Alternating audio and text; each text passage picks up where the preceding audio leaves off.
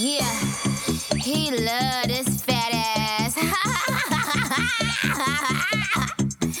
yeah, this one is for my bitches with a fat ass in the fucking club. I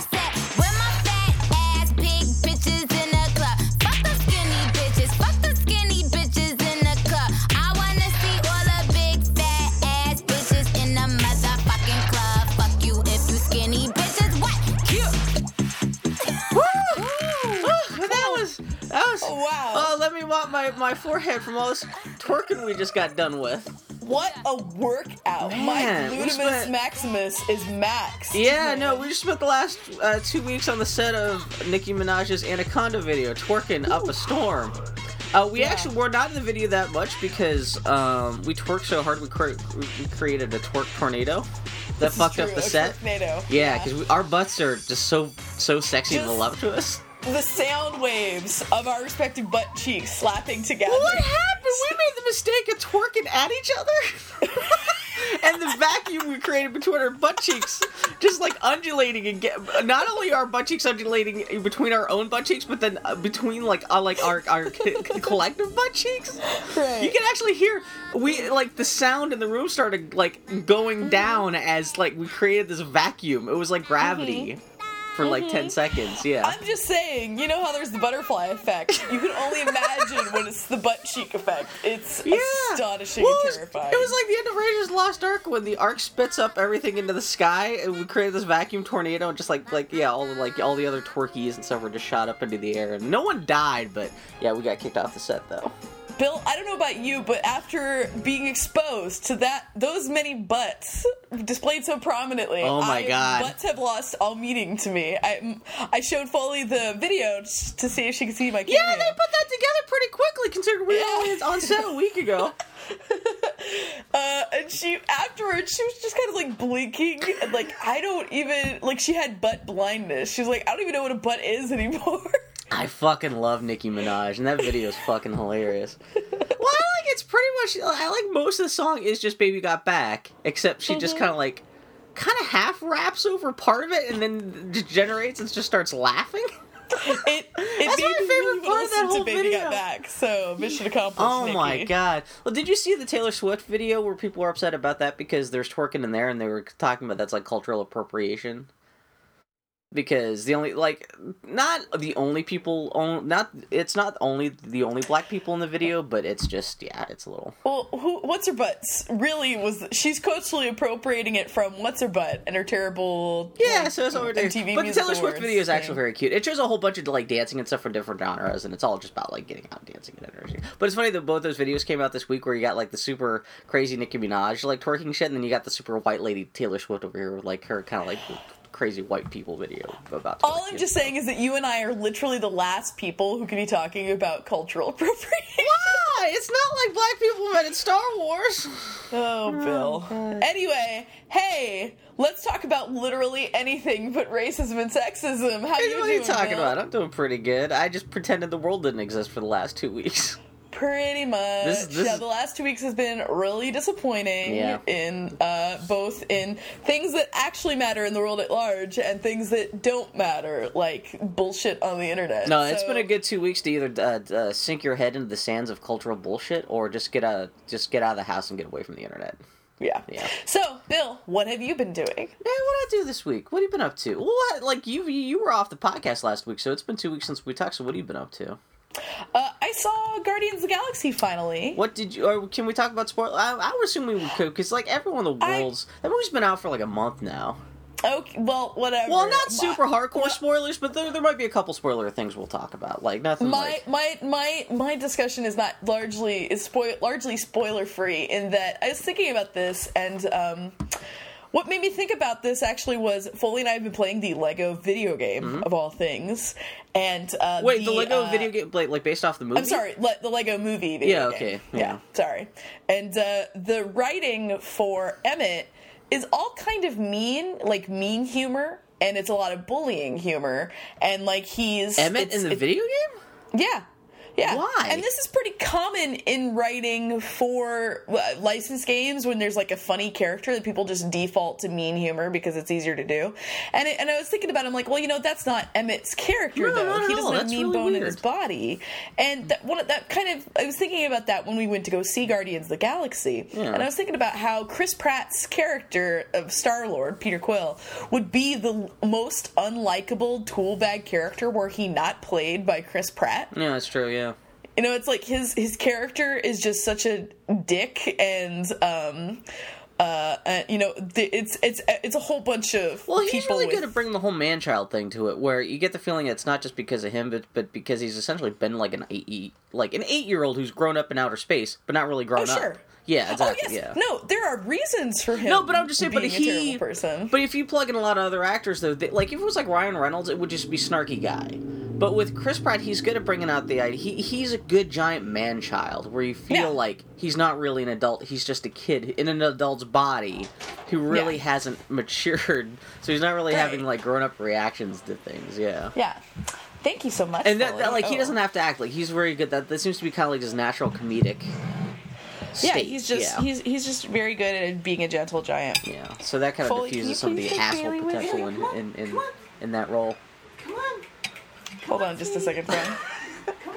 We gotta get the cat from the room. Come on.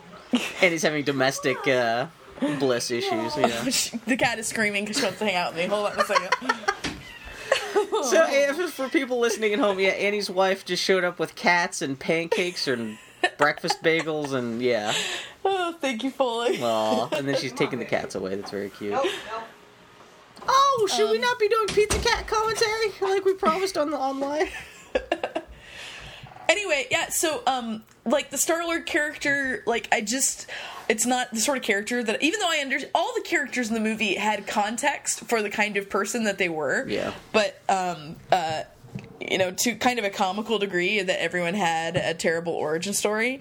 But um I don't know, I just I enjoyed it and it was fine and I really liked all the practical effects in it and I really liked all the music of it. Mm-hmm. But it just kind of started rolling off my brain immediately as soon as I left the theater. It's not a very deep movie. well, not just that it wasn't deep, it was just that there was not a lot there for me to hang my hat on. No, there's there's it's a fun movie to waste two hours with, but there's Yeah. not a lot of meat on the bones in that movie. it was a really enjoyable flick and it felt very much so like kind of a um 80s early 90s sci-fi film where it's just kind of goofy Well, that's kind fun. of like, what, and, and that's what, I kind of like the way that it's lightweight in that way, where it's not trying to be like this big Michael Bay thing, or trying to blow you away with all the like destruction that's going on, or trying to make some crappy emotional statement that it doesn't really earn. Although it kind of does that with the end, with like love ends up de- defeating the bad guy or whatever. But uh, but yeah, no, it's it's it's not bad. I am still freaked out by some of the gender stuff in there. It kind of doesn't make any sense. Oh, yeah, if fucking Zoe go my whole life- character, it just if fuck, I could go guys? my whole life without seeing another piece of media where there is a female villain, just to have someone for the female ensemble member to beat up Yeah, on, it will be exactly. too soon. Especially Zoe's, they in the movie they specifically state Zoe Saldana's character is supposed to be one of the biggest, most toughest, badass warriors in the galaxy. Uh, all she does is get to fight another lady, and even then, the only reason she seems to be in the script is just to be a potential love interest for for Chris Pratt, which is also disappointing. She doesn't get to stand on her own as her own character. Um, and the fact that like you have other characters call, like calling her a bitch and a whore and stuff, and it's just like I still don't understand the whore comment. Like I really don't. If he is a literal person, that doesn't What- make that's when well aside from the fact that it just even regardless of the context it's a little mm, come on guys No, especially no, no. if you're trying to If he's but if he he's you know exactly unless he has specifically believed uh, Gamora has exchanged sex for money yeah. So I was trying to think where in the movie, like it, he would have been led to believe and that. I can't the- think of anything specifically Well, you could back that up Bill, with. if you let me finish my sentence, I will share with you my feeling.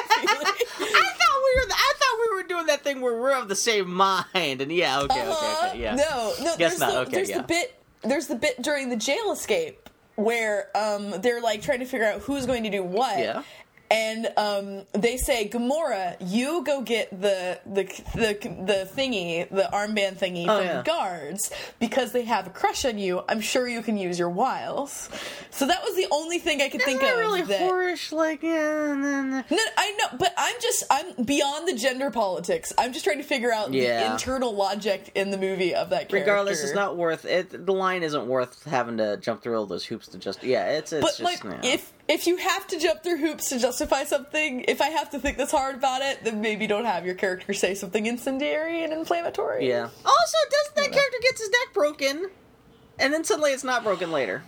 I was looking for that, and I was also because I couldn't help but watch this movie in the context of Bill's comments, which was your big objection when we originally spoke about it was that the there's a lot of violence without impact, and my issue with the violence in the movie was not that there was so much of it and that it was so bloodless and so without consequence, because I thought that was just part of the goofy '80s movie aesthetic Yeah. that I rolled with. My issue was that it it was so poorly shot. Yeah, no. Like, James Gunn is some- not an action director.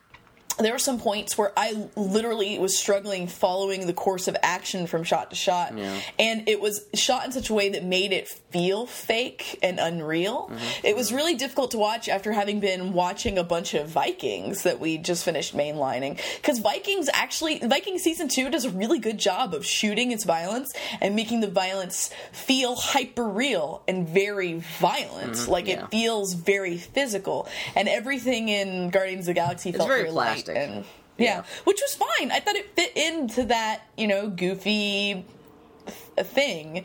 I still don't understand how that movie got made. How Marvel gave them the money to do it. How And it's Disney like gave them it's one of the most do it. popular Marvel movies now too. It's the, Yeah. I, I think they came out and said it's actually the most popular movie of the year now, and which is good. I like uh, if you're gonna have a big uh, dumb goofy popcorn flick that like I'm, I'm glad to see that that that that is the one that is being the most popular just because it is so weird.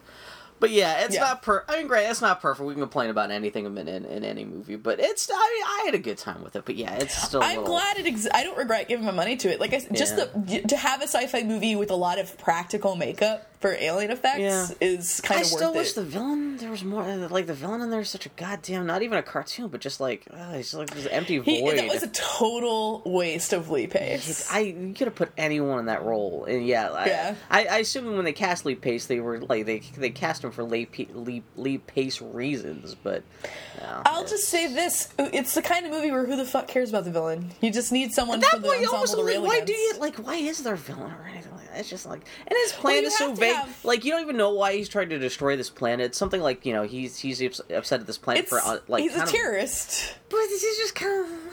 That's Bill. If there's anything that the American public can understand right now, it's the idea of a villain who wants to kill you just because you are a culture. Well, totally, they, they totally said, okay, well, we're gonna make we're gonna make him Osama, bin Laden in space, and we don't need to have any more justification, just because, yeah, he's essentially having a holy war against this planet we don't care. about. Darlin, if there's one thing this movie did not need, it was another character explaining the reason why they are because their family was killed. Or That's a good point.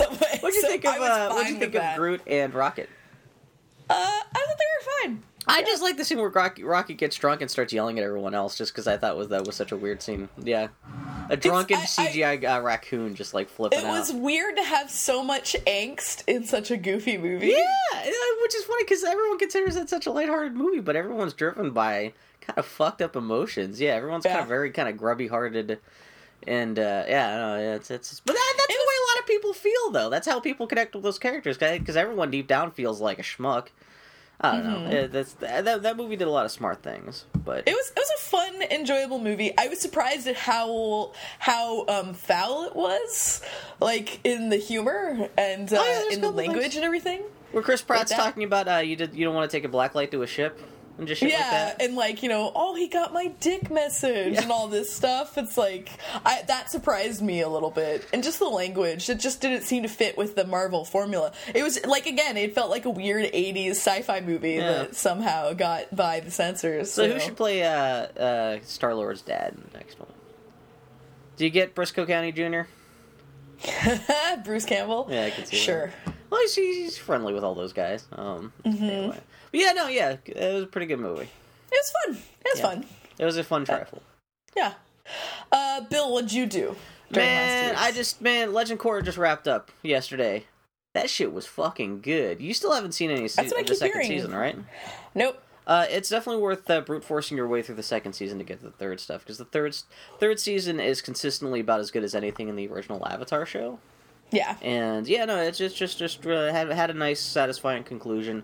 Actually, the bad guys in the third season are just as interesting, if not more interesting, than some of the good guys. Uh, you counterpoint to the Guardians of the Galaxy, where they just have a big plastic toy as a villain, like the villains in uh, the, the the third season of Korra is really good. They actually set up. Uh, I don't know what the hell's going to happen with the fourth season of Korra. They don't. It, it's not necessarily left on a cliffhanger, but it is Korra's changed enough where you're like man, what are they gonna do with her character? She seems kind of I don't know. It's it's it's a weird thing, but like it ends on a really weird note. Do they manage to do anything more interesting in Asami with Asami? I should say. Man, more. Every episode just feels more Korrasami stuff. I'm kind of wondering. I mean, they're they're pretty much finished. Uh, season four, they said they're they're practically done.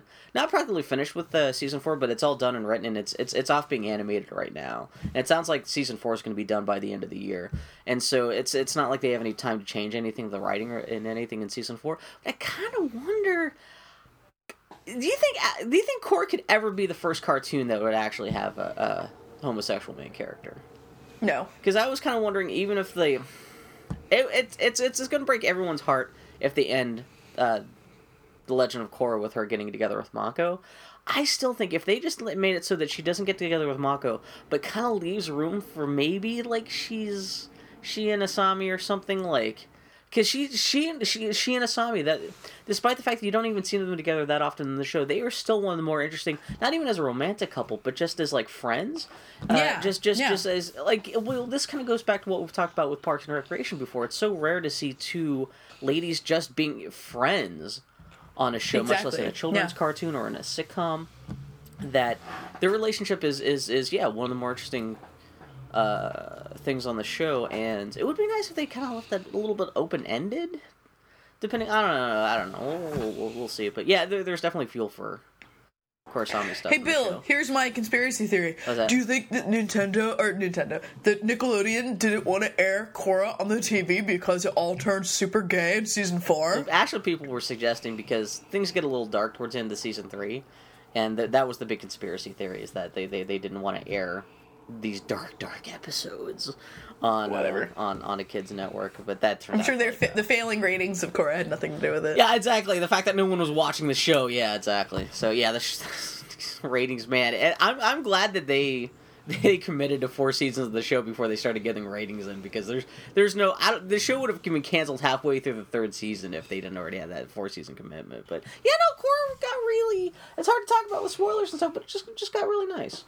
And uh, you got characters from the original show. More characters show up from from the original show during the course of the season, and you learn out some some more of the fates of the original characters and stuff. And but even in that aside, like I said, this Korra is actually strong enough on its two feet now. It doesn't necessarily need to rely on just characters from the old show showing up to make it good. It's actually no, it's just a really nice season. It's nicely nicely put together. So. Well, I'm glad to hear that it, it comes up because it was really. Oh, you know what? Funny. Last night, uh, Brian. I think it was Brian Konietzko on, on Tumblr. Uh, he put up a Tumblr post just saying, "Hey, guys, thank you for sticking with us. Whatever guys are left watching this show, thank you for sticking with us." Which through he even he even himself uh, uh, described season two of Korra as being especially rocky. So I'm glad to see that they're they're they're not shying away from the fact that Korra the second season was pretty. Hmm, and but then he also thanks everyone for sticking through them with you know the jump to all digital and all that stuff, and that was kind of Mm-hmm. nice. But yeah, no, it's it's it's it's a shame that you know just when the show is actually getting good is, is just when it kind of like ends up being stuck in the uh, the, the just digital only doldrums of Nick.com. But Oh well. yeah, what are you gonna do? But, yeah. Well, while you were getting excited about Korra, my wife and I have for the last two weeks been mainlining Teen Wolf of all things, watching so much Teen Wolf. Okay, we okay. Went from Ha- just for background sake, have you ever seen the original Teen Wolf movie or the uh, No. cartoon show nope. from the eighties? Okay, so t- describe to me what is Teen Wolf about? Teen Wolf is, uh, you know, Bill, I'm still thinking about this. I made this joke on Twitter. Apologies. I think it's a metaphor for puberty. I don't know. Oh my god! Still kind of shaky. Does but, Teen Wolf still uh, play basketball? He plays lacrosse now. What? Well, I guess that is a more physical sport. Like you're knocking people over and Well, shit. it what the big thing is like it's a very physical sport, but you have the mask, so they can kind of you know mask the wolfing out a little bit more. Um, it's very silly. Uh, it in a lot of ways it kind of scratches the um, uh, Buffy itch in that it's just this goofy supernatural thing with uh, with high schoolers, and I fully was watching it, and I kind of was watching it. And I really got into the first season; it was fun. Second season started, wasn't paying attention, but then kind of got it, it. built a nice head of steam. It just seems to be a, a goofy like enjoyably dumb show. Like the practical effects are pretty good. There's some genuine horror scares, though a lot of them are cheesy. And uh, it's uh, I don't know, it's kind of fun. We're Does Teen halfway Wolf through get like a lady three. wolf girlfriend? His girlfriend is a wolf hunter. dun dun dun. Oh, why is she why is she hunting wolves? Especially in the modern day, like like how's that work? There, uh, so there's this pack going on. The pack leader is one of the most hilarious characters because he's just this, uh, he's this totally bland character. He's just this weird, it's like the weird guy who hangs out at high school after he graduated. Oh, yeah? He's this, this, this dude who only turns teens into werewolves. It's ridiculous. And, uh, anyway, he, um, Is it like a pedophile or like you know that, that, No, that- that- Bill. that's a great mission statement. I don't ton small, not small children, but like yeah, I don't. none of these actors are even remotely teens. Like they Oh, yeah, yeah, be no. seventeen or older. In fact, just last night we watched an episode that was about the uh, the teen turning werewolf when he was a teenager. And what was so alarming was that they cast actual teenagers. And it was made all the stuff. It was really alarming because I was so used to seeing like a, like almost adults playing Like thirty two year old guys playing eighteen year olds and shit like that. Yeah. Yeah, well, no, no, no, no. It's like it's more like eighteen-year-olds playing thirteen-year-olds, and there's a Oh, that wide kind of thing. Gulf. There's a wide gulf between a thirteen and fourteen-year-old boy Yeah, and a seriously. seventeen oh, and That's- an eighteen-year-old boy. Man. So we're watching this episode, and it has an actual teen. And it's all this about this romance between him and this girl that he's in love with, who is also played by an actual teen, and it was alarming. What network does this shit air on? I have no. Oh, I think it's on MTV. It's on, Okay. I, which I should say I know, of course, because they have a lot of excessive musical cues. So But how how is Stiles on the show? Because that, that that's the only thing I remember about the original Teen Wolf. Stiles is the best part. His, his actor is actually really, really good, Yeah. and he's a really good. So Stiles is not a werewolf, right? He is not. Oh, okay, at least good, not 'cause as that- of that- halfway that's- through yeah. season three.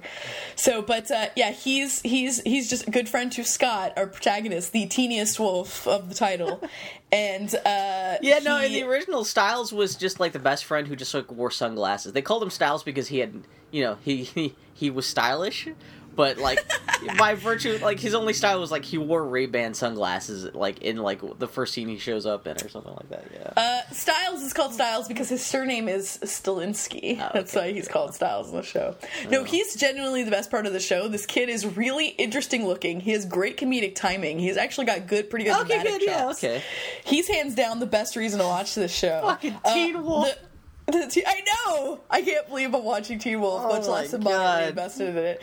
It's a very good show to be kind of halfway paying attention to while you're doing something else. It's also hilarious because it's been a long time since I watched a show about teens Mm-hmm. where the climax happens to coincide with like the fall formal or whatever. Well, that, that kind of ties back into the Buffy stuff. Yeah. Yeah, but anyway, no. Uh, it turns out that we learned that Aw. Scott, the werewolf, his girlfriend is a uh, a fa- her family is called the Argents, which is French for silver, and they're oh this shit. they're this family who hunt bad werewolves. They have this code that they don't necessarily kill werewolves because being a werewolf doesn't necessarily mean you're evil, but they do kill werewolves who kill. Yeah. They kill killer werewolves. So, um, yeah, it's all this conflict. Eventually, Tigh shows up from uh, Battlestar Galactica Oh, really? as the the patriarch of the uh, the family. You know, make a good and- werewolf, uh, Tricia Helfer. She would actually. Oh man, That's what I'm saying. Okay. My big beef with the show is the werewolf makeup in season one. Super rough. Yeah. It's better. It's just kind of like gray putty on the face with like a little dog snout. Well, they do the thing that um. It's a guy. It's a guy dressed in a Pluto costume from Disneyland. No, they do the thing with the un- that the Underworld movies did too, where it's like the werewolves are almost kind of slimy. Oh yeah, and okay, like yeah. they're j- large but largely hairless. So this is another thing where you have werewolves where they're not just turning into wolves, but like giant wolf monsters. They right? are like, shapeshifter. They're excuse me, they're not shapeshifters. Yeah, they turn into basically wolf hy- hybrids. And um, the uh, uh, season two gets a little better, uh, but uh, yeah, man, they they just introduced this other pack, this pack of all alphas. It's all a bunch of alphas led by a super alpha, and the super oh. alpha actually is played by the dude who voiced Fenris, one of my favorite characters from Dragon Age Two, That's and. Balthier from my favorite Final Fantasy. They actually It's call these guys weird. like alphas and super alphas, They don't call him a super alpha, what but that's what like. Yeah, okay, okay, okay. Well, because Bill in the werewolf packs, that you have your alpha, your beta. oh, I know, I know, but I didn't know if that's like what everyone else is like. I'm the super alpha. You know, He, he it's he is he is first among equals. I'll just say that. Anyway, no, it's real dumb. And uh where was I going with that? I saw something on Oh no! Okay, wait, eh, hold on. Now I remember where I was going with that. Half the people they cast as werewolves, they cast them just because they're pretty, and not because they're actually on an like- MTV show. I know, and it's just so. Uh, does Carson Daly play a werewolf? What? Uh, does Carson Daly play a werewolf? No, Bill. Just well, he's old enough now. He that's can a really like a werewolf joke grandpa. of you, Bill. Yeah. I want man. I want someone. I want the, people who made the Josie and the Pussycats movie to make the, uh, make the Teen Wolf movie, yes, agreed. We're just like taking the piss out of the whole Teen Wolf uh, genre. The thing is, is that it's a dumb show, and it knows it's a dumb show, and See, that's make- good. I'm glad to see it's kind of self aware enough to be and, like, yeah, it's the little, yeah, it's It's it's, it's, not great, but it's better than it has any it's right not to trying be. to be directly just Twilight, but it actually has a little bit Yeah, more, yeah, it's a little more uh, ambition. I, than I. I have very low tolerance for urban fantasy bullshit, but I say that. But then I two two of the shows that I watch pretty regularly are now Teen Wolf and Lost Girl, so I need just to shut the fuck up and step the fuck off. Really, These shows kind of custom designed for like like 16 year old high school kids. Yeah, this Teen Wolf is so funny though because it's like the uniform. I wish I were more attractive to more attracted to more of the werewolves because the werewolves are all generally ripped and their default uniform is a, a, a variety of Henleys. It's as if like I were planning this. It's like, oh, what if all the werewolves were Henleys all the time? are there any? Yeah. Are there many uh, lady werewolves?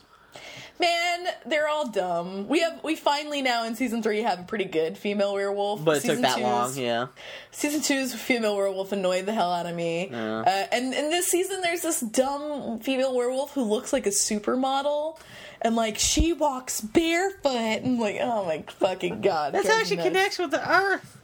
Blah. that sucks. Anyway, Teen Wolf, Teen Wolf. I've invested in Teen Wolf. Yeah, the only reason I bring up the like, me. did they turn into wolves or wolf monsters? Was uh, this week uh, trivia podcast I listened to their. I, I follow their Twitter account on Twitter. Uh, they put out the they put out the question this week. Uh, how many boobs do werewolf do female werewolves have? And I just posted like if they're turning into wolf, they just have the same number of boobs that a wolf has, right? And like No. this part that created debate is like what like when you like when you're a werewolf, what do you turn into? The woman do you turn into a wolf or do you turn into like a giant human shaped kind of wolf monster hybrid? Which in the movies kind of like have made have made it so it's like you turn into a giant monster, not just like a dog. Yeah. So okay, which just makes more sense because like just I mean, granted, you don't want to be chased by a wolf, even just you versus one other wolf, you're gonna lose. But cinematically, that yeah, being chased by like essentially just like a wild dog is not that interesting. You, I, I can see why they turn have people turn into giant. I would posit that it's not that interesting, mostly because it's so hard to get wolves. That's the other thing or- too. Yeah, now you to act. Yeah, It's like the Klondike thing where they're all wagging their tails Yeah, and everything. yeah. It's like, you know, there's only so much you can do the there. best, yeah. Also, we're so desensitized that we need something more horrifying. Like, just a wolf was more than enough to scare people in, like, Jack London novels. Yeah, so, yeah. you know. Um, the uh, the other thing about Teen Wolf is that That's the um, other thing about Teen Wolf. That's going on your tombstone. Fuck now I can't remember what I was gonna say. God Something, damn it. something. Uh, I, wa- I was asking about the lady werewolves. I don't know if that was linked to what you like. It's it's all gone. Something. Teen Wolf is better than it has any right to be. No, It's okay. not great. How many better than it has seasons are there be. now?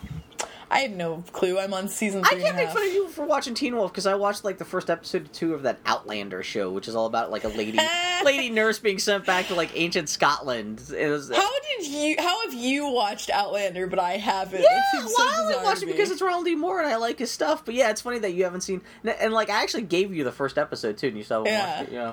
I uh I've been thinking lately, well, we talked about this What's that? last episode about the female gaze in media. That's the funny thing about Teen Wolf is that Teen Wolf is um, all the men in it are super sexualized, and it's not that the women aren't sexy; they're just not objectified to the degree that the They- men yeah, the, the women in, aren't the point. Yeah.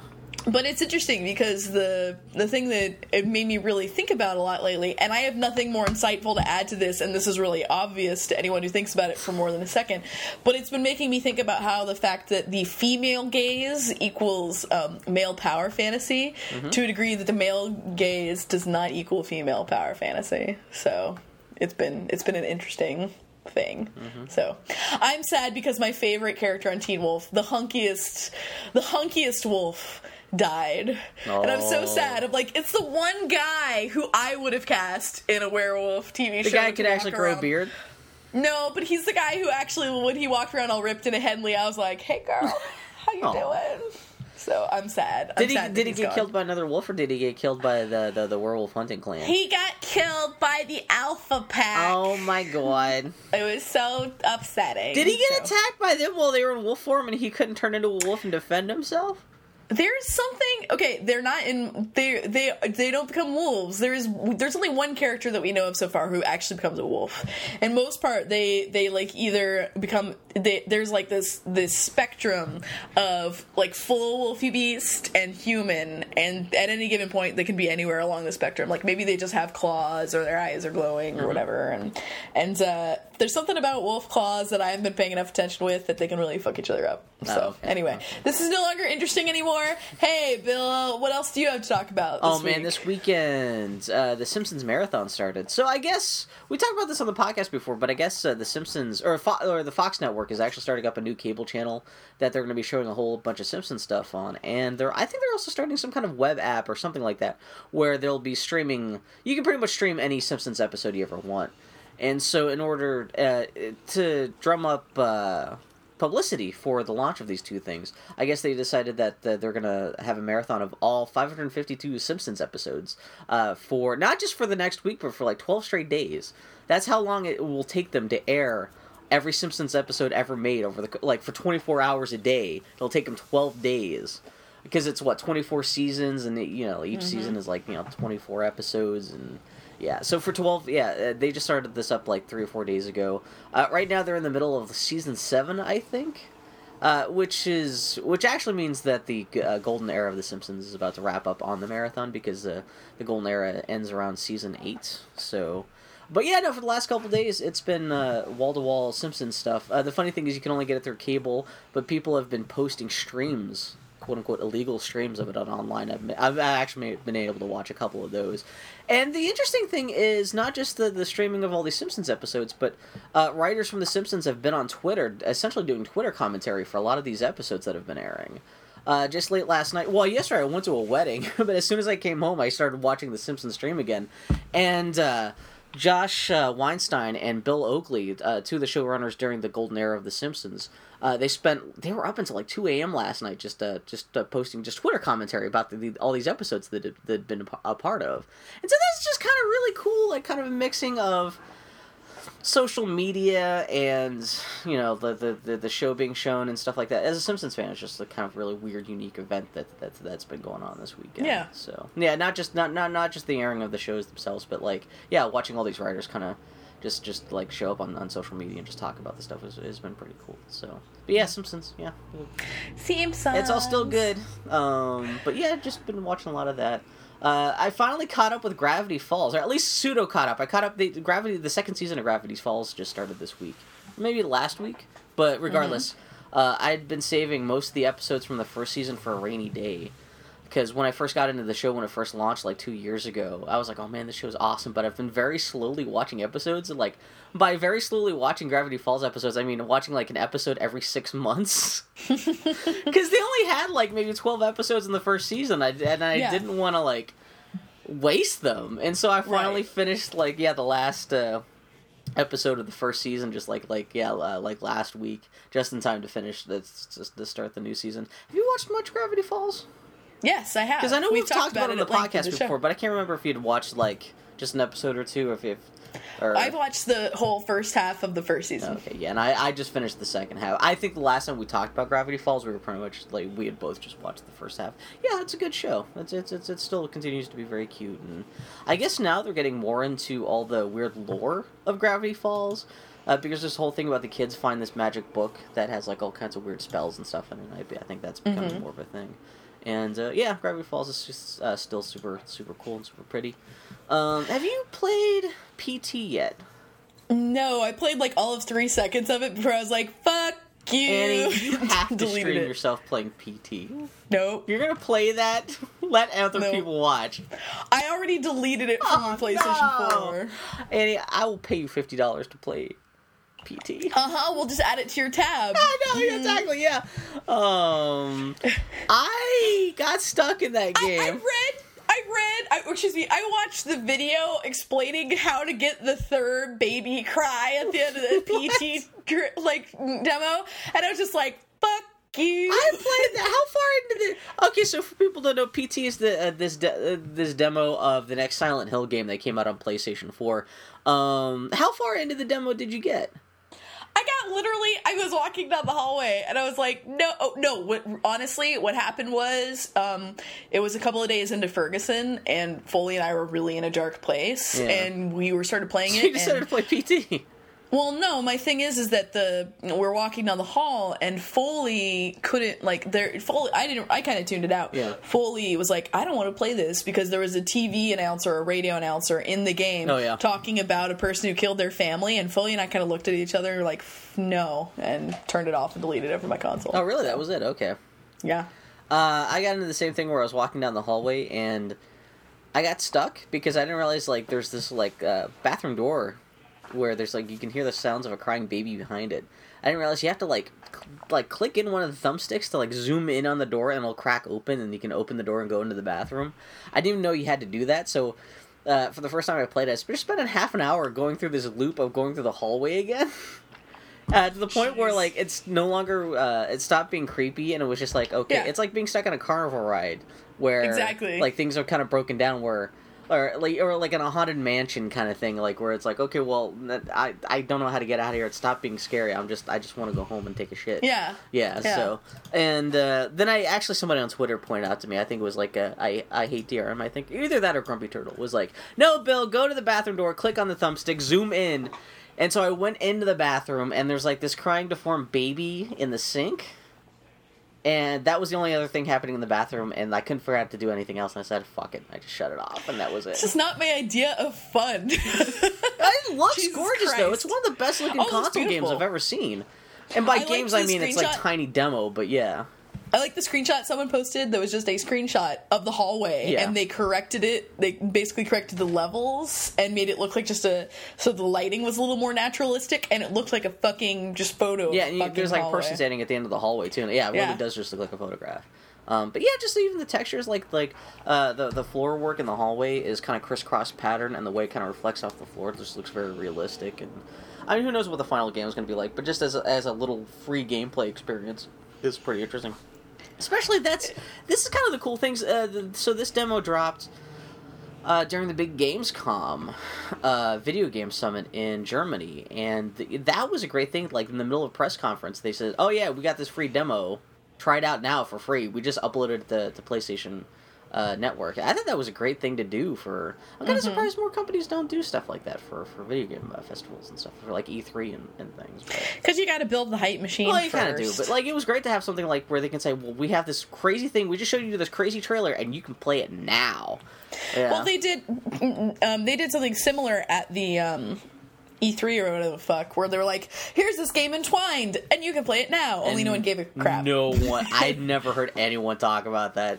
Well, just like another like RC game. Uh, yeah, I don't know. So But yeah, but I, I having said that, it's a trend that I I agree I would be fine to see continue. um, so what else? Well, what else? I beat Guacamelee. That was a fun game. And you did it while streaming online, so people got to watch you beat Guacamelee. Yeah, which I'm grateful for because there was one part that I could not progress beyond. I spent I was stuck 45 minutes on this one fucking level. Oh, is that like the teleport? The, the, like tele- Yeah. teleporter? Yeah, yeah, yeah, yeah. Bill, had you not told me to do that, I would never have beaten Guacamelee. I got stuck in the same place. playing. Yeah, there's this one part where Annie had to like jump into a portal, but uh, she was doing the right thing. But like in order to do it, like make the portal do this like very specific thing, like she had to like slide down a wall just like half an inch and then do the thing she was doing. And yeah, I learned. Yeah, yeah. So. I'm glad I can help Woof. you out. You know, if you just waited six months to uh, to beat Guacamelee, we could have done that thing they announced at Gamescom where, like, I could take over your controller and play it for you for ten seconds or whatever the hell that's Oh, that supposed to be. sounds gross. Have you not heard about that? No, that sounds disgusting. Or where like you're supposed to be able to play like with other people co-op, like on the same screen, even though the other people don't own a copy of the game. Well, I heard about that because they were talking about Far Cry, like how you can play Far Cry with someone even if they don't have a copy. Yeah, it, will- and, and like this is supposed to be something that you can do with every PlayStation 4 game. And people are already talking about like, well, you, what if you're a really good video game player and you could actually make money by whoring out your skills by beating games for other people and stuff like that. But, yeah. So, but yeah, Guacamole. I'm glad you had a good time. my some of my favorite game streaming is not something that really appeals to me, but some of my favorite moments in game streaming has been like like that moment like where you guys were able to help me out and encourage me when I was frustrated. That was actually really helpful. And at some point, Foley and I were um, waiting for I think like the Sony live stream. Oh, we were waiting for the um, Last of Us um, one night live live Oh, stream. yeah, yeah. And before that, Foley popped on someone's live stream of Sniper Elite 3, and this guy was stuck, and Foley was able to coach him Aw, that's super through cool. everything. Aw. And it was actually really sweet and kind of like heartwarming, Yeah. and I was like, aw. So that's that's Very the nice. aspect of, of streaming I can get behind. Was she just like Anyway, saying, yeah. "Watch out, there's going to be a guy over here," and you be Yeah, she was. this- She was like giving him advice because that, that game is all about, but very methodically plotting things out, and you can do things different ways. So. Yeah, that game seems to be like it would be as much like almost like a puzzle game as much as it'd be an action game in terms of like Exactly. knowing who's going to be where and what you know where to shoot from this guy from this angle and stuff. Yeah, exactly. Um, So, um, but yeah, Guacamelee's really cute. I actually really liked the very ending. Like, I really enjoyed it. Like, not just so much the boss You know what? I just found bitch. out just recently there's supposedly there's supposed to be two endings for the game, a good ending and a bad ending, and you got the same ending I got. I don't know if that's supposed to be the good ending or what. huh? It's kind of morose enough. I can imagine that's the bad ending. I, but I really liked it. Yeah, that's what I'm saying, I so- don't, wanna, I don't. I don't want to spoil the end of the game because it is actually very cute. But I really enjoyed it. It was just kind of a sweet, quiet little kind of a that- melancholy but- thing. Yeah. The the art direction and the music and the sound design in that game is so phenomenal Mm-hmm. that uh and I will say I am I, the reason why I had poo pooed it before on this very podcast was because you get to a certain point and um they introduce you to this one guy who will help you train your combos and the implication is that you really have to be proficient in combos to proceed through the game and I know that this version is a kind of tweaked and balanced edition from Yeah. the original launch but um I was really put off by that because I am not very good at combos. I'm just not. I don't have the attention because you were pretty good at combos while I was playing with you, but I could see like that's not your preferred way of playing. There's though, a yeah. difference between I can do like I can chain attacks together and I can press a very specific sequence of eight buttons. Yeah. You know exactly with perfect timing, or I will instant fail. Although That's- towards the end of that line. game, you get stuck with some enemy, not just specific enemies, but enemy combinations in some rooms that are just infuriating. Like, uh, Yes. even worse than the boss, uh, even worse than the main boss at the very end of the game. There's one room where you end up fighting a whole bunch of like these ghost guys who like use this ghost force power against you, and you end up having to fight like eventually like twelve of those guys in this really lengthy gauntlet in this one room. Where if you die, you have to start the whole gauntlet over again. And yeah, Annie got stuck in the same place where you really just have to be super patient and like there are these guys they they they they, they throw these for, ghost force uh, force fields at you and you have to roll through the uh, the force field so you don't get hurt and the timing has to be very correct and but yeah Annie Annie blew past that faster than I did she beat the end boss faster than I did so yeah Annie's like a goddamn guacamole champion My point is, is that the game was not very combo requiring, Yeah. really. well I was just And saying that I- maybe not combos but there's still some very timing specific shit in that game. Like, yeah. I could do timing to some degree. I'm, what I'm trying to say is what put me off was the whole combo. Yeah, thankfully thing. there's not many much in the way of the in, in the game of like like bosses that, or anything you have to take that one with specific combos. There's certain Exactly. there's certain attacks you have to use on Sure. certain enemies and stuff like that. But I can press two buttons. exactly, yeah. But it's yeah, you don't have to worry. For, So- it's not like playing Street Fighter where you have to learn how to like you know like half circle uppercut. You know, press up down. Yeah, so And what I really did like about the game is that the, there are once you finish it, I would say they're like what at least six to eight specialized attacks or moves, Yeah. you know. But the, the game is very good about being pretty slow in in in meting them out. Mm-hmm. So like you really have a chance to learn and master an ability before you get your next one. Well, you one So- of the other complaints you had when you first uh, when we we, we first talked, talked about Guacamelee, You were talking about how you you don't care much for uh, Metroid style games where you have to kind of wander Mm-hmm. around. So it seems, seems like you got over that for this game at least. It's um where I was again. I was I kind of hit a wall with that game. I didn't really understand the language of the game. I wasn't fluent in the language of the game yet, so I d- wasn't clear to me where to go next and how to proceed. But once I figured out where to go and whatever, I had a great Although time. I did like the fact you blew through a lot of the fights with Pollo Power. fuck yeah. And he would go through these entire lengthy hallways, this whole gauntlet's filled with like a dozen enemies, just as a chicken. Yeah, in the Yeah. game, one of those superpowers you get, you just turn into a chicken, you can just run past enemies, and that's what Andy was. It was Because I was like, fuck these guys. It would, it would be great because you like do you'd you'd actually engage in a huge fight, beat the shit out of a boss, and then suddenly there'd be a gauntlet right after the boss, and like you just turn into a chicken, just like run right past him. It was fucking hilarious. Well, also, I'm not gonna. And you played that game the way it's made to be played. Is that you played as Tostada, the female protagonist. Well, see what I really liked about. Uh, I know that other. I know. I think we've talked about this. Bill. I, I Bill and about this, Jacob yeah. had issues with this. But when you play as the female model, they don't change any of the nouns or any of the uh, the name of the protagonist or any of the gender pronouns or anything. Yeah. So it's essentially playing in drag mode because I specifically played as um, the female model dressed as the dude model, that's how I and then dressed too, later yeah. in a suit. So I was like, I felt like I was playing in drag mode, which was actually kind of empowering in a weird way that I can't quite explain. So, uh, Well, especially when you got the sexy great. female sorceress hitting on you. It was it was really great. Yeah. It was, it was a lot of fun. I really enjoyed Guacamole. It was a I'm good glad time. yeah, yeah. Uh, I'm glad you dug to it. Yeah. So um, the other thing, the other thing that's been occupying all my time, really for the last two weeks, I've been watching Teen Wolf or starting to get serious about my wedding Oh my because God. my. I'm not getting married until end of next June, but my sister is like, you need to be like wor- working on your wedding like now. Yeah, it's like applying for college. You have to plan Yeah. ahead. Yeah. So I've been hitting myself over the head trying to find a venue in town, and we went and toured a venue yesterday, and I won't name names because the guy was very sweet, and the venue could be really great, and they're in the process of getting better. Like they just changed hands, so they're improving, and who knows? By next June, they may be a better venue. But it was like the most amazing and skeezy venue possible. What was the venue? I literally just said I'm not going to name names. No, no, I'm saying like what was like describe the venue. It's it's what I'm about to do. Yeah. So it's it's this large ballroom um, that uh, with a bar attached, and then there's an upstairs area that looks out on the ballroom that has a bar and kind of this um, balcony that looks out over it. And on the balcony that looks out over it, they have pool tables and skee ball and Pac Man and Donkey Kong and all these great machines. What's wrong with it then?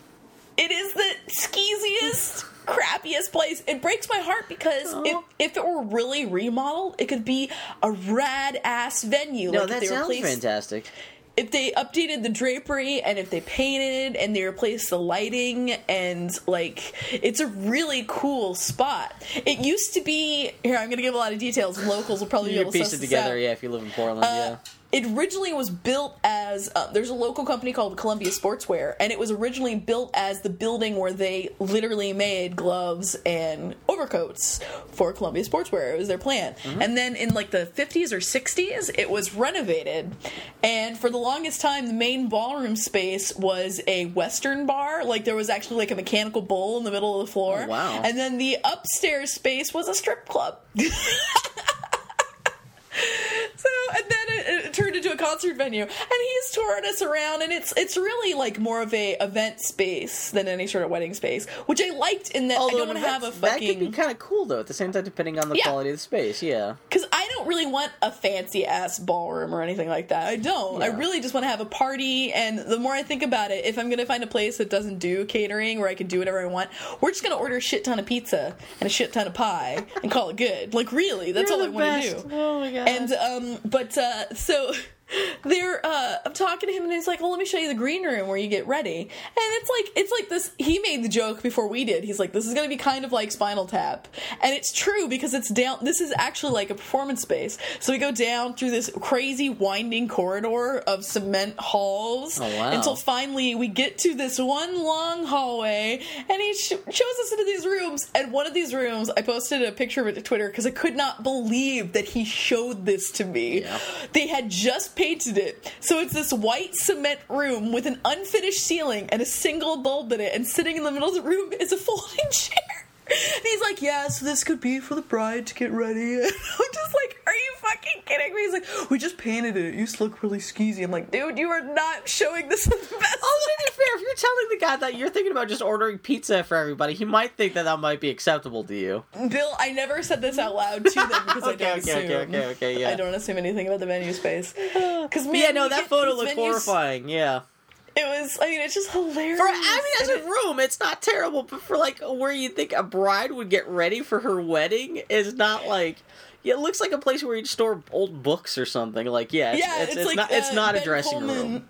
Ben Coleman made the joke that we call this the CIA uh, rendition chamber, and that's really what it is. Yeah. So it's it's a cute venue. I would have a party there. I'm not gonna have my wedding there. I'll say that. Well, it sounds But, like uh, maybe you could have your wedding there if you were having your wedding in two years and they had a chance to, over the course of the next year, kind of straighten it up I a little don't bit. like their priorities are to make it a better event space for the kind of events they have, which means like a better PA system and everything. They're like not that. going to That worry does about not uh, fixing up that dressing room.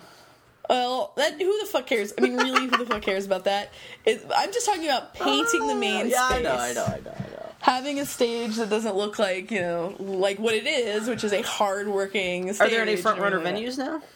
Well, this is the first one we toured. We're going to tour another one later this afternoon. Which, what kind of place? Uh, just a, a ballroom sort of thing. okay. So, but anyway, yeah, man, I kind of went into this whole wedding thing with the fantasy that I could have a wedding for under ten thousand dollars, and I did not know that that was a fantasy. Fuck. What you do is you wait until you're old and you have collected a whole bunch of money, and then just have a marriage right before you guys both die or something. There we go. There we go. I mean, you guys, Which technically, you guys are already married anyway. right this is just the ceremony. My, according to Foley, we're going to die right when our bodies start failing us really hardcore. We're just going to do a murder suicide. Why don't you just do a cruise ship wedding? Do it. It can't be as just as ridiculous as possible. You, you have no personal responsibility. Free Oh, food. Uh huh. Yeah, do like a Yeah. Disney cruise. Uh huh. Aw, come on. Yeah. Actually, uh, Yes, that, Bill. That will be less than ten thousand dollars. Would it be? Well done. It's not like you have to Uh-huh. pay for decorations or anything like that. Uh huh. yeah, Bill. I dare you. Look into how much a Disney cruise costs. Let's see how much more than ten thousand dollars it is. I will totally do that. Uh, so anyway, um, yeah, fuck, fuck wedding planning, man. Oh, I'm just, man. it cracks me up. Like all, even that venue, it was. Uh, he thought that he could get us because we were doing on an off day and everything like that. He thought he could get the price, the venue price, down to eighteen hundred dollars. Wow. That's just to get in the door. Fuck this. Yeah, I was recommending. Uh, I went to a wedding yesterday that was in a large rhododendron garden here in Portland, and uh, from what I heard, that for renting out that venue, that was fifteen hundred bucks right there. Woof. Everybody here in It town is- does a Mc, does a That garden was wedding. super which- goddamn beautiful, though. Oh, it's it's gorgeous. A lot of these venues are beautiful. Uh, they uh, a lot of people in town do a McMenamins wedding because at McMenamins it's this local chain of restored, um, beautiful historic buildings. They do all this cool shit and they do all the catering and everything. For at McMenamins, you, they they have a room rental fee rolled into the catering fee. So if you hit a minimum for catering, then the room is free and all the space is free and all the service is free. I'm starting to see why everybody does that because fuck this. So Disney. Cruise, uh, it sounds like according to the internet, it's roughly about a hundred day, hundred dollars per day per person. And if you invite hundred people, then No, all of I'm a sudden saying, no, no. When I say Disney Cruise, I'm per just talking about you two guys, not inviting everyone else. I'm just talking about you guys go on a fucking. And if you guys see a nice little island that you happen to like coast by, you just jump off and just live there. Bill, I think the word you're looking for to describe that is honeymoon. Yeah, fuck ceremony. That is Fuck not your a friends. wedding. Just do the awesome. You know what? Ideally, I think that's the thing where, like, you know, having a ceremony for a wedding is nice and everything like that. But if you guys would rather take that ten thousand dollars and spend it on a fucking badass honeymoon, we- we'll meet you at the airport and say goodbye. That could be the wedding ceremony where it's like, hey guys, and then we see you off on your plane and that's it. And you actually spend the ten thousand dollars on something that's going to be awesome for you guys. You sound exactly like Foley. Yeah. You fuckers are like, don't do a wedding. No. A wedding is like the, it's like I feel about my wedding the way I feel about my birthday or Christmas. Except it's the only birthday slash Christmas that I get in my entire life. I'm going to have a party. No, okay, Fuck okay, all of you fuckers. Sam, you can have all a party you on the fuckers boat. do negativity. I'm tired of your bullshit. Get on team. We're having a party, or get out. That is my thing. That's totally fine too. Uh, Um, anyway, uh, the other thing I did this week was I bought a Chromebook. Why? I'm been uh, I've needed some sort of laptop to just have it be a workbook, and uh, I've been looking. I've been wanting to just get a fucking netbook for a while, but I got burned because I got a cheap ass netbook. I and it was remember that. Yeah, it was a piece of shit. It was the worst piece of shit computer I've ever had. I very much so got what I paid for, which is very little, so I got very little. But um, I'm reading into Chrome- Chromebooks, I was like, okay, this seems more my speed. I found a Chromebook for 320 bucks. Comes with lifetime data, like lifetime mobile data. I don't understand how this works. know what that I don't know what. I looked. I looked at like the fine print and everything, and it's like I don't. Doesn't sound like I have to sacrifice my firstborn child to do it. But I'm just like, how the fuck is this a real thing? What's lifetime data? Well, it's like so when you have a mobile phone or something, and you you whenever you use data in the world, it Yeah, you takes away your for it, data yeah. plan, right? And it's usually like what fifty bucks So a wait, this this broadcast data over like a network? It's not just like like Wi-Fi or anything like that. Like it's a well, it'll proprietary. it'll it, it'll default to Wi-Fi, but otherwise, on a, if you're outside of Wi-Fi, oh, okay. it's like T-Mobile network. actually doesn't you sound get, that bad. Yeah. You know, I was like, Jesus Christ, dude, are you kidding me? It's just such a weird, unexpected thing. So it seems to work So- okay. Like, have you I, tried I don't it? have it yet, man. So I I've bought computers online before. It's usually what I do, and but this was like, man, I ordered, I placed the order, and then I get the phone call like 24 hours later that someone leaves this gobbledygook message for me and i can't really hear it but i hear that they're from the place I ordered my computer Yeah. from so like I, I called back and they apparently just were trying to it was like a fraud prevention thing oh, Okay. but i had to be on the phone for 45 minutes to prove that i was me and i was ordering this Wow. laptop Okay. Yeah.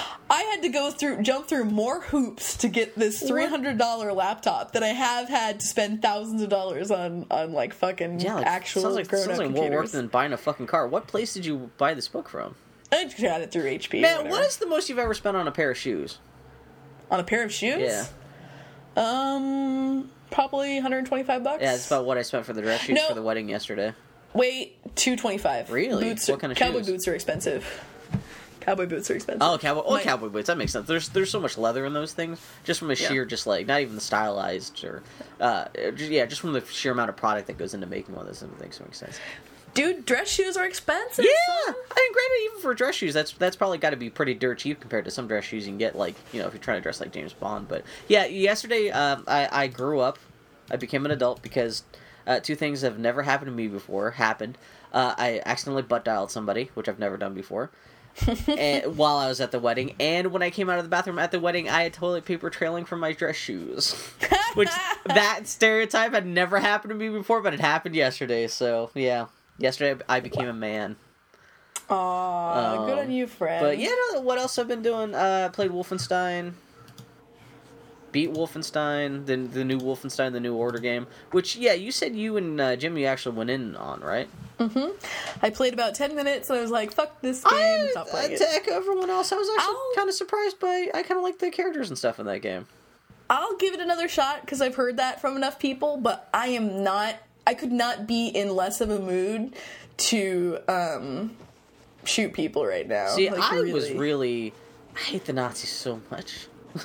the Nazis have done so much personal damage to me and my family. No, but like, yeah, you know what? Actually, it was one of those things where it's kind of a stress reliever for me, especially Oh, because yeah. everything is so black and white in that game, where the Nazis are Oh, so yeah. fucking evil that like is so far removed from everything else that's been going on. Like, this is just my own personal things. I'm not trying to convince you or tell you why you're wrong or anything like that too. But like, it was funny because like I was playing this game while like the world was going to hell over the course of the last month, and it was actually kind of a nice. Ah, it was it was it was it was a good time. I had a, I had a fun time with it. The ending is kind of terrible though. yeah. Uh, the ending is really kind of abrupt and like no, kind of like a non-ending, which is unfortunate because like I, like I said, I like some of the characters and stuff, and and uh, it one of the interesting things in the game, which I had heard people talk about, but I forgot, is that there's a certain point early on in the game where you have to make a choice, and that choice kind of changes the course of the story. So essentially, like it's it's justification to go and back and playing the game again, like making the the the the, uh, the other choice that you didn't make.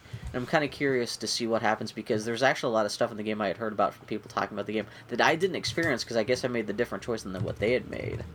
And so yeah, it's it's it's in the gameplay's fine. It's it's very kind of like you know, very basic first person shooter. Feels like a first person shooter from like you know, like 15 years ago because it's just very kind of just kill kill kill. There's not like a lot of like. You know, you're not like hacking turrets or anything like that.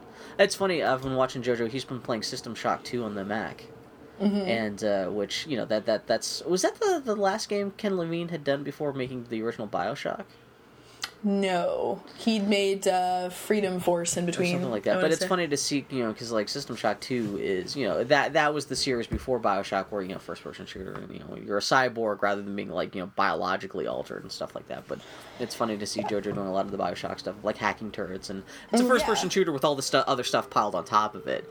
But it's just like Bioshock literally wears that reference on its sleeve. It is called Bioshock. That's what I'm saying, exactly. Yeah, but it's like I'd never seen any of the System Shock games, so it's funny to see JoJo go back and kind of playing the original series and kind of seeing like where some of the bits and pieces the from. big mamma jamma. Yeah. So and that. Uh, yeah. The only other gaming thing I did this week was I finally beat uh, episodes two and three of Kentucky Route Zero. yeah. How's that?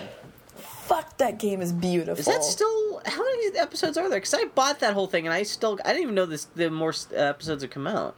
there? It's three of five, I want to say. Oh, okay. So three are out of five of them. Man, that shit's been going on Um, for like a year and a half now. It's they take their sweet time. Is Man, fine, those you games know. are that seems The to be reason- a game that only like three people are working on. Yeah. The reason why it took me so long is that I had played episode two, or excuse me, act two, uh, in uh, on my wife's computer and another computer. and In both cases, lost my save. Oh no! And it's it's a sort of game where playing this playing it over again that quickly just kind of diminishes the beauty of it and Yeah. everything like that. But man, fuck this game. I mean, there's not really much to say about it. It's just that it, that it's a beautiful, beautiful game, and I like the tone that it hits. It's very easy to be critical of it as like just. I've heard people just dismiss it as like, oh, it's like freshman high school lit scrabblings and like uh, it's just like art school bullshit. But it's just uh, I, I find it to be a very soothing and enjoyable thing. So and also I like the I like the tone of sadness that it hits and loneliness that it hits. yeah, I still haven't played it beyond the first uh, episode, but like really honestly you could play nothing but the first episode and get a pretty damn good experience. Okay. Of Kentucky It's, Route not, Zero. it's not like so. It's not like radically changed since that first episode in terms of like the the style of the game or the content. Oh no, it's exactly the same thing. And walking- really, are you still going it's- around like on, on on like a map from city to city and stuff like that too between between set pieces? Yes and no. Oh, okay. I mean, it's it's pretty much it's it's pretty much exact. It's more of the same. Oh, okay. So it's it's, but I do I, I just enjoy that same The so sound much. design, just just even the Yeah. sound design on those games, shit. There's a part in um I really like the music in the games, Yeah. and there's this there's this dumb song in episode excuse me in act three called it's too late to love you now that's part of this interactive moment that i've had stuck in my head since i finished playing it uh, it's just like that, those games are just so I like them. I just find them so refreshing and soothing and and weird and other. And the tone they hit is something that is very close to my heart. Yeah, so you have a good time with it then? Shit. Bully to those jerks. Did you see this? The last episode of the second season of The Walking Dead supposed to come out next week. No, Yeah. yeah, they announced that stuff so close to release. It's uh, yeah. Yeah, I just saw that just on some kind of random. Somebody mentioned it on Twitter, which is funny because I hadn't seen anyone else talk about it. Which shows how how no one seems to really give a shit about that second season, which is a real damn shame. I love I love that you you from your bubble you judge things from your bubble and you're like this isn't my bubble therefore no one cares. You mean my bubble in that, like, you know, like me reading NeoGaf and, watching, like, pretty much half of gaming journalism on Twitter and no one's talking about it? I, I I, it's my perspective from my bubble, but I got a pretty big fucking bubble. I know you do I know you do but the sale it's still doing fine with sales that I guarantee you we're gonna still see it. Oh, I'm not saying like no one's buying it, but like, man, whereas everyone would not shut the fuck up about the first season, man, no, like it's just no one, Yeah. like it's just everyone just the few, even the people who are playing the second season don't seem to give a shit about the, uh, the the, the, the finale. like I said, I feel bad for the folks involved with season two because season the trick of season one was something that's very hard to duplicate. You know, and it's very hard to follow in the heels of. And I totally understand why they did what they did, but Clementine is just not that compelling a character.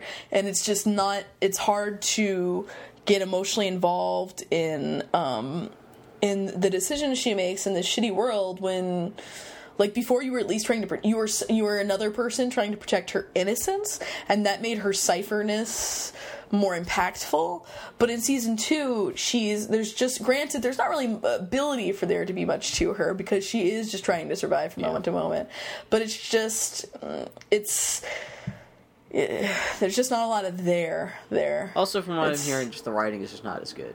Even aside from like the built-in dynamics of like maybe they shouldn't have done a whole second season based on Clementine, but I've heard that like yeah, just just for other reasons, it's just not hanging together all that well. Like there's some some some some bad story making decisions. So it's you know I, Telltale's model is so weird in and and and in their sequel structure is so weird like when they just kind of build on success it's not and their lead time is so fast mm-hmm. that it just doesn't give you a lot of like you can have a first game that's very thoughtful and they have a lot of time for it to bake and figure things out to some degree.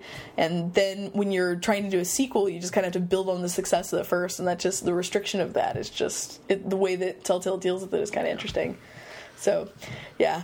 Oh walking dead. have you done anything else?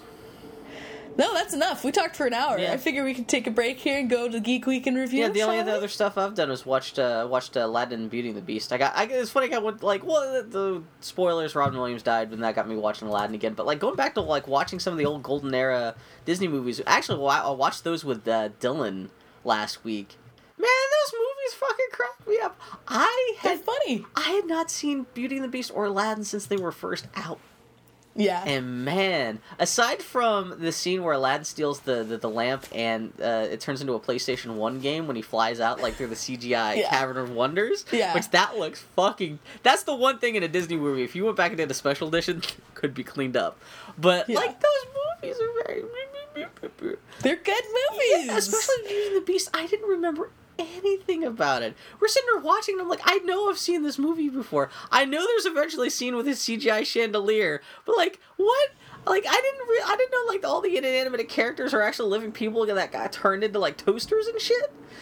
And mm-hmm. yeah, just the Beauty and the Beast stuff where I was like, oh man, Jasmine, how you doing? And all kinds of, I don't know, yeah. Forgot about how like how saucy she gets at the end of the movie because she has to seduce Jafar to like so Yep. Aladdin can do his stuff and man, those movies just they're good movies yeah, we had a good time watching that shit. Even it, you know, even it was kind of sparked by you know like tragic circumstances, got us watching that stuff again. It was just a really fun time. And we had just watched Hercules the week before that too, which not necessarily the same classic as Aladdin and Beauty and the Beast, but still like Still yeah, good no, it's, it's still worth going back and watching like the old '90s like Disney animated flicks though. They're still you know good times. Oh man, I can't believe that that was that long ago. Man, no, Disney uh, Aladdin is 21 years old. Came out in 1993. I vividly remember leaving the theater from seeing Beauty and the Beast. Yeah. I went to go see it with my aunt Mary. She took me to uh, a movie theater that was on the Riverwalk in San Antonio, Texas. Yeah. And I remember leaving the theater and we were all singing the songs and I went home and I drew all these dumb pictures of what uh, my friends and family would look like were we inanimate objects Yeah. in the castle and I drew a lot of beast pictures. I think I drew myself as beast. I don't have that drawing anymore, but I remember Oh, I wish that. that should be your Twitter picture. no, well, yeah, of course we were watching it, and then, then of course you know the beast turns that back into a human at the end, and Dylan just grown because he did well. Even aside from his character design, and like he also shows up, he's kind of like drawn from a weird perspective, where it's kind of like from the bottom up. And it just like he's a little too realistic. He's not as stylized Yeah. as the other character. Yeah. Like he's a little too like Botticelli, and but yeah, just like I forgot. Yeah, like Gaston's like a fucking crazy dude, and just like those watching those movies again after I've seen them once, like literally twenty years ago, and just seeing them again. Yeah. It's like a it's like it's like a living fever dream where I kind of Yeah. remember some of it, but I'm like, oh my god, what the hell's going on in this movie? Yeah. Yeah, so yeah, that that was And that was a good afternoon. Sometimes it's funny to think of like these these things that have value or don't and or not that's that's a diminishing thing to say these these things that you know don't necessarily that had these ripples this Yeah. impact and then you go back and look at them and you go really i think that was kind of part of the thing that i was struggling with with guardians of the galaxy because i saw all the ripples of people being really excited about it and creating all these things from it and everything Yeah. like that and i went to go see it and i was like oh that was okay Yeah.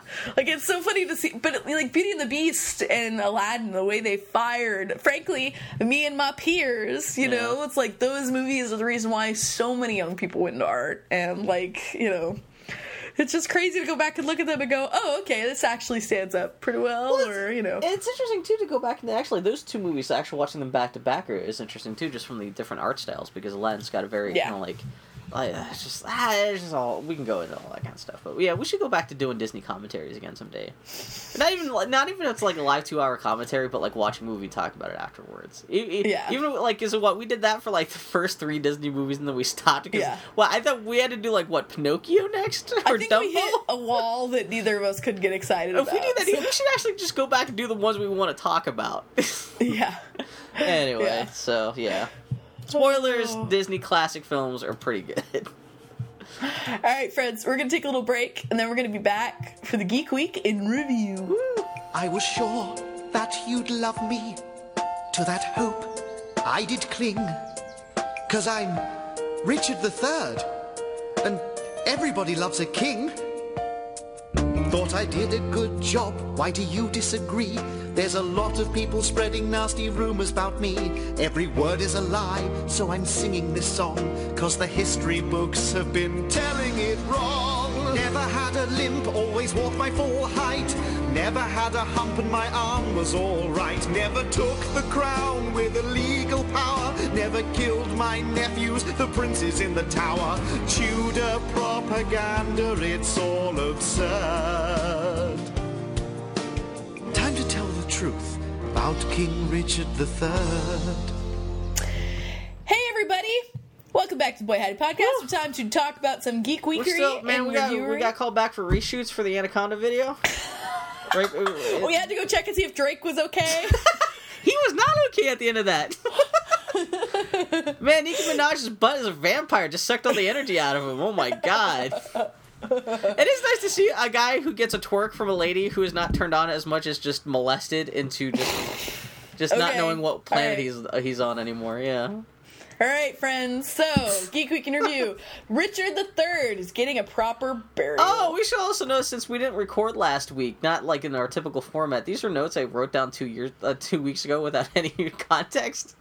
Uh, yeah. So Richard the Third. Explain this to me, Annie. What's going on with this? Richard III's remains were found underneath a Tesco parking lot a couple of years ago, of all places. I'm glad they found him, but Yeah, there's actually a lot of really interesting documentaries. Like there's one on Netflix, a really interesting I've seen that one documentary too, on yeah. it. So, um, because it's interesting because there were things like when they went to go, they did all the research and they thought, well, this is where he's going to be. That there was like graffiti on the parking spot that said like R, you know, R on it or something like yeah, that. Yeah, it was so- a little some weird coincidental stuff that led. You know, it turns out he actually was exactly where they thought he might be. yeah. because they, they. So anyway, yeah, they knew this church was actually wh- like where this parking lot is today. And they were like, Yeah. well, supposedly he was rumored to be buried here, and they found. I think they only had to dig for three days. yeah, Yeah, and yeah, oh, great. It's it's great because I've seen before and after photos of like where he was buried, and you see like it's a parking spot with like a Yeah. car on top, and then three days later, it's like the excavation. Like, well, there's his body. So yeah, that's kind of Yeah. funny. So yeah, I guess. Well, there's a big thing about how. I guess supposedly in life he had he had claimed he wanted to be buried in New York or something like that, and so uh, some of his uh, current day descendants were saying, "Well, we want to take him back to York," and people in Leicester, where he was found, are saying, "Well, we should keep him here. This is where he's been buried." uh, we, we should just reinter him here. And it was funny. So I guess some of his descendants, yeah, they, they, they, they were trying to petition for him being sent back to York. And the the final uh, decision from from the courts was, he has so many descendants now because he had enough kids and stuff that there are literally technically millions of descendants of Richard III Right. in England right now, and Right. they the, the these couple people filing for a petition for him to be buried in New York cannot begin to speak for everyone who could pot- potentially be related to Richard III living in England right now. So they're like, Right. you know, we're just gonna rebury him in the same city. We're just gonna make sure he's not buried in a parking lot. So, Yeah. yeah. And Okay, uh, so that's that's the story of that. So I guess he's going to be reinterred uh, sometime next spring. But yeah, that's kind of crazy. They actually found him, and you know, he's one of the big characters of the Shakespearean literature, and you know, it's a that- that's a big mama drama. They found a king in a parking lot. it's So- kind of an amazing story. Yeah, well, sure. the, the funny thing too is, well, he was he was the one king who was always rumored to have been like hunchbacked and all kind of fucked up with a withered arm. They did find out he did have scoliosis and shit. He did he, w- he would have had a hunchback, but they said he was not nearly as fucked up as he would have been. It sounds like uh, a lot of his deformities were exaggerated as part of a you know political smear campaign after he got killed. what? but he was the last- History wasn't hundred percent accurate. Exactly. But so he, it turns out, so he died in battle. He was the last English king to die in battle. He got wiped out by the the, the, the, the Tudors, and they found out like the top of his skull got like cut off. It was obviously like in mid battle, and his skeleton showed uh like uh damage from like ten different wounds, and he got fucked up. And it's uh, kind of interesting. But they did a also did a scientific reconstruction of his face, and they were like instead of looking like a monster, even as facially, he seemed like a like young handsome guy who just got killed when he was like in his mid twenties as king of king of England. So yeah, so yeah, nice to see that he actually gets to be put somewhere else. Mm-hmm. Yeah. Uh, Volition reveal at PAX Prime, Saints Row Five, more likely, and Saints Row, excuse me, Saints Row Four port. I think this Question was. mark? I think Volition. I they're gonna have a panel at PAX, which actually is next weekend, and I think they were teasing something. They may be unveiling something at PAX, and so people on Twitter were suspecting they may be actually unveiling uh, Saints Row Five, and I'm thinking maybe it just may be next gen Saints Row Four port. Because Mm-hmm. that just, only only just because that seems to be what everyone's doing right now, rather than actually Yeah. making a new game. Um, I mean, no. I would want them to rest on their heels for a little while and really bake on Saints what Saints Row should be next. Now that the story of Boss is over, yeah, Saints Row Four did that just come out last summer? uh, you are asking the wrong person. It can't have been that long remember. ago. We just it must have been less than a it year was ago. last summer. Yeah, Yeah. okay. No, Would you play it again if they Uh, actually came out with the next gen port, uh, like uh, just a remake of uh, GTA Four? Oh, not GTA. Wait, 4, what? Saints Row Four. I'm sorry, Bill. What was the first part of that? Uh, would you would you would you play or buy a remake of Saints Row Four the- for next gen stuff? You know, I would have Saints Row three, but Saints Row four was so. Yeah, because you you were kind of lukewarm on that. Oh, I loved Saints Row four, Yeah. but the game was all there really was to the game was all the little like it. Ga- they they the main thrust of the narrative. A lot of it was do side missions, Yeah. which I enjoyed. Oh, and kiss robots. I did. Yeah, I did that because at first because I like that, but yeah, it was just kind of weird. I hope it's a new Saints Row. Well, I mean, ideally, it would be nice if they did something that's not Saints Row. If they actually did something so you know, so it's not they're just always the Saints Row. As much as I love Saints Row, it would be nice to see them actually branch out and try something new. But if they, it had to be another Saints Row thing, I would hope it's a Saints Row Five. Just because Saints Row Four took place in the same city as Saints Row Three, so a lot of the location just felt the same. Uh, It, it really kind of, you kind of, kind of felt like the expansion pack that it started off as for Saints Row 3 and it'd be nice. Well, that's why I'm saying I kind they need more than a year to bake on this before they start talking Although I mean, about if they it. announce it at PAX, you know, there's there, would- chances are whatever they they're talking about won't be out until next year, unless they are talking about Saints Row Four report that could come out. Sure, but I am going to throw it out there. I want them to bake on it for more than two years. Yeah, exactly. Yeah, yeah. Well, that's why I would hope i- if it, if it's not like super crazy brand new Saints Row game, it'd be nice if they actually had something new. Man, those guys, those are guys are the same ones who made the uh, what's the game on Mars where you're shooting shit and it falls apart. Uh, Red Oh, Faction, what? Armageddon, or whatever that was. Red- that game was great. I wish they had like another series they could bounce back and forth between Saints Row games. That could still be like fun open world stuff, but like I don't know, I don't know. So, Bill, what is Life is Strange? oh, I thought you would know more about this. This is so. Oh my god, I, th- I thought you'd be able to tell me about this. Uh, is it Activision came out with? It's like a first person game where you're coming back to your house in Oregon because your sister is missing. Oh, this game. it's the So like this is the it's team. yeah This is the team that did Remember Me. Remember moi? yeah. Uh, Don't Nod or Don't Nod or whatever the fuck it's called. And uh, oh yeah, no, okay, I did see this. When you read the Uh, synopsis, you're like, wow. So I guess they're just remaking Gone Home. it is it is yeah it's like the the joke is it's like oh it's really hot shit to make games about girls in oregon right now Yeah, seriously, Uh, yeah. but uh the thing that cracked me up about it they revealed very little they revealed two tre- screenshots and like a basic concept of it what it is but what cracked me up is that i saw more than one media outlet describe the visuals as hand drawn and What? i'm I'm like looking at "It's screenshots right now. It's like rendered. It's not like. it's 3D and, and the textures don't even look that like of all these it's not like cel shaded even and the textures aren't super organic. Oh, this is a Square. Enix Like- game. That's what it is. Okay. Well, it is. I think it's being published, Published. by That, that's what I'm saying. Yeah. but isn't it actually like it is that? It, it is that studio. right? Yeah.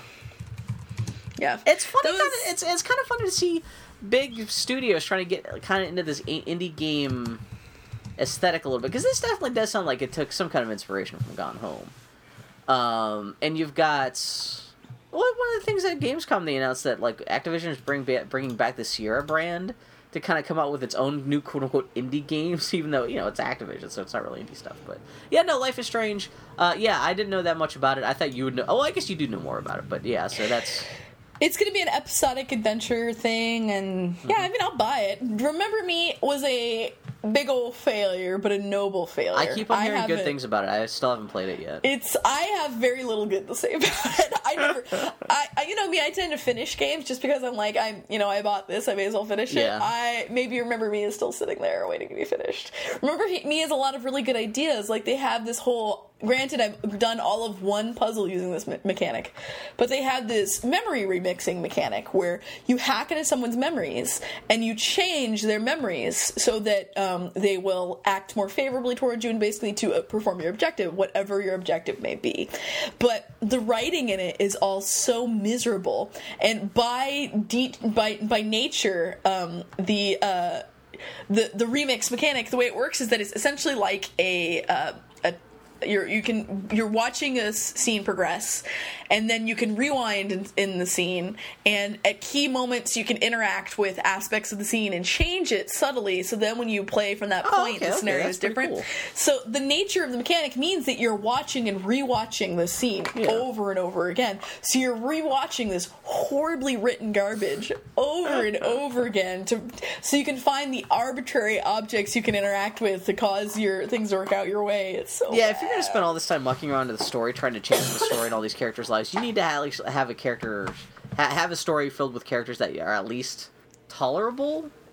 So you can. I, don't I, know. you know, Grumpy Turtle has flicked me shit a lot because um, I'm always talking about all I want from story is games, and he's like, "Well, I've, you know, I told you to play this, that, or the other, and you don't like it. It's just totally a story game, and you don't like it. It's it's hard when you have a game where the core concept is the story, and it's not very good. Yeah. because like if you have a game like, for example, Far Cry Three, where the story was terrible.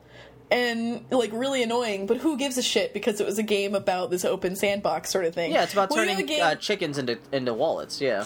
it, yeah, when you have a game where like literally all it is is like we're going, you're going to remix this dialogue over and over Yeah, again. dialogue's you better fucking hope Yeah. that the dialogue be good. Oh, speaking of the other game I played uh, while during the last two weeks was Gods Will Be Watching, a similar sort of thing. Gods Will Be Watching. Want to punch that game in the fucking face. You've talked about this on the podcast before. The worst. I uh in between me first playing it Yeah. and me finishing it, they uh, released a patch where they have a narrative mode where the odds are very much in your favor and it's harder for you to fail. Yeah, wasn't that the thing that like no one could beat? Like it was the game was almost impossible to beat before. Like I heard Chapter, the difficulty well, the whole term point, really rough. literally the point of of Gods will be watching is failure, repeated failure. The idea is that you are in these untenable, unwinnable situations, and that well, it, it- failure is kind of the point. And when you get to the end of it, like the from a narrative perspective, failure, struggling through repeated failure is part of the key tenets of the story. Um, but uh, yeah, what killed me is that the second chapter of the game I could not progress through, even on the original easy mode, and it's a torture sequence. It's an interrogation and torture sequence, and the writing in the game was fine, but when you have to read it over and over and over again in this mandatory fail state sort of game, and like the writing could be fucking amazing, but when you read it, and and they're smart in that they have a couple of variations, so you're not replaying literally the same scene over and over. They're like maybe eight different lines of Yeah, so at dialogue least they did that, that much, but yeah, it's still But rough. woof. And then it's a torture sequence. So you're watching this torture sequence over and over again. I finally Guys, beat the game. doing? Yeah. And it's like I can't actually recommend it to anyone. I think it again is like remember me where it's like I'm glad it exists. They were going for something. I don't think they hit it and I don't think it's worth it. The, in the end I remembered that the team that made Gods Will Be Watching is a Spanish team and I was like, "Oh, it's a very kind of that Spanish, like uh, like there, there's a type of Spanish art that I, I granted have not consumed a lot of Spanish art, but there is like this school of existential um, uh, existentialist, um, and I'm going to say the word wrong, nihilism in like this one type of uh, this one perspective that I've seen in some in some Spanish art, and it comes through in full force in Gods Will Be Watching. So uh, yeah, it, it's similar to uh, Remember Me in that like well buckle down because you're going to see this dialogue a lot, and I hope you like Oof, it. So- Sorry to hear that. Woof, Oof. woof, woof. Anyway, Anyway, as Bill mentioned earlier, Robin Williams did pass away. uh, I Um, I do think we're the first podcast to talk about this. I think so. Breaking news: Robin Williams died like a month ago.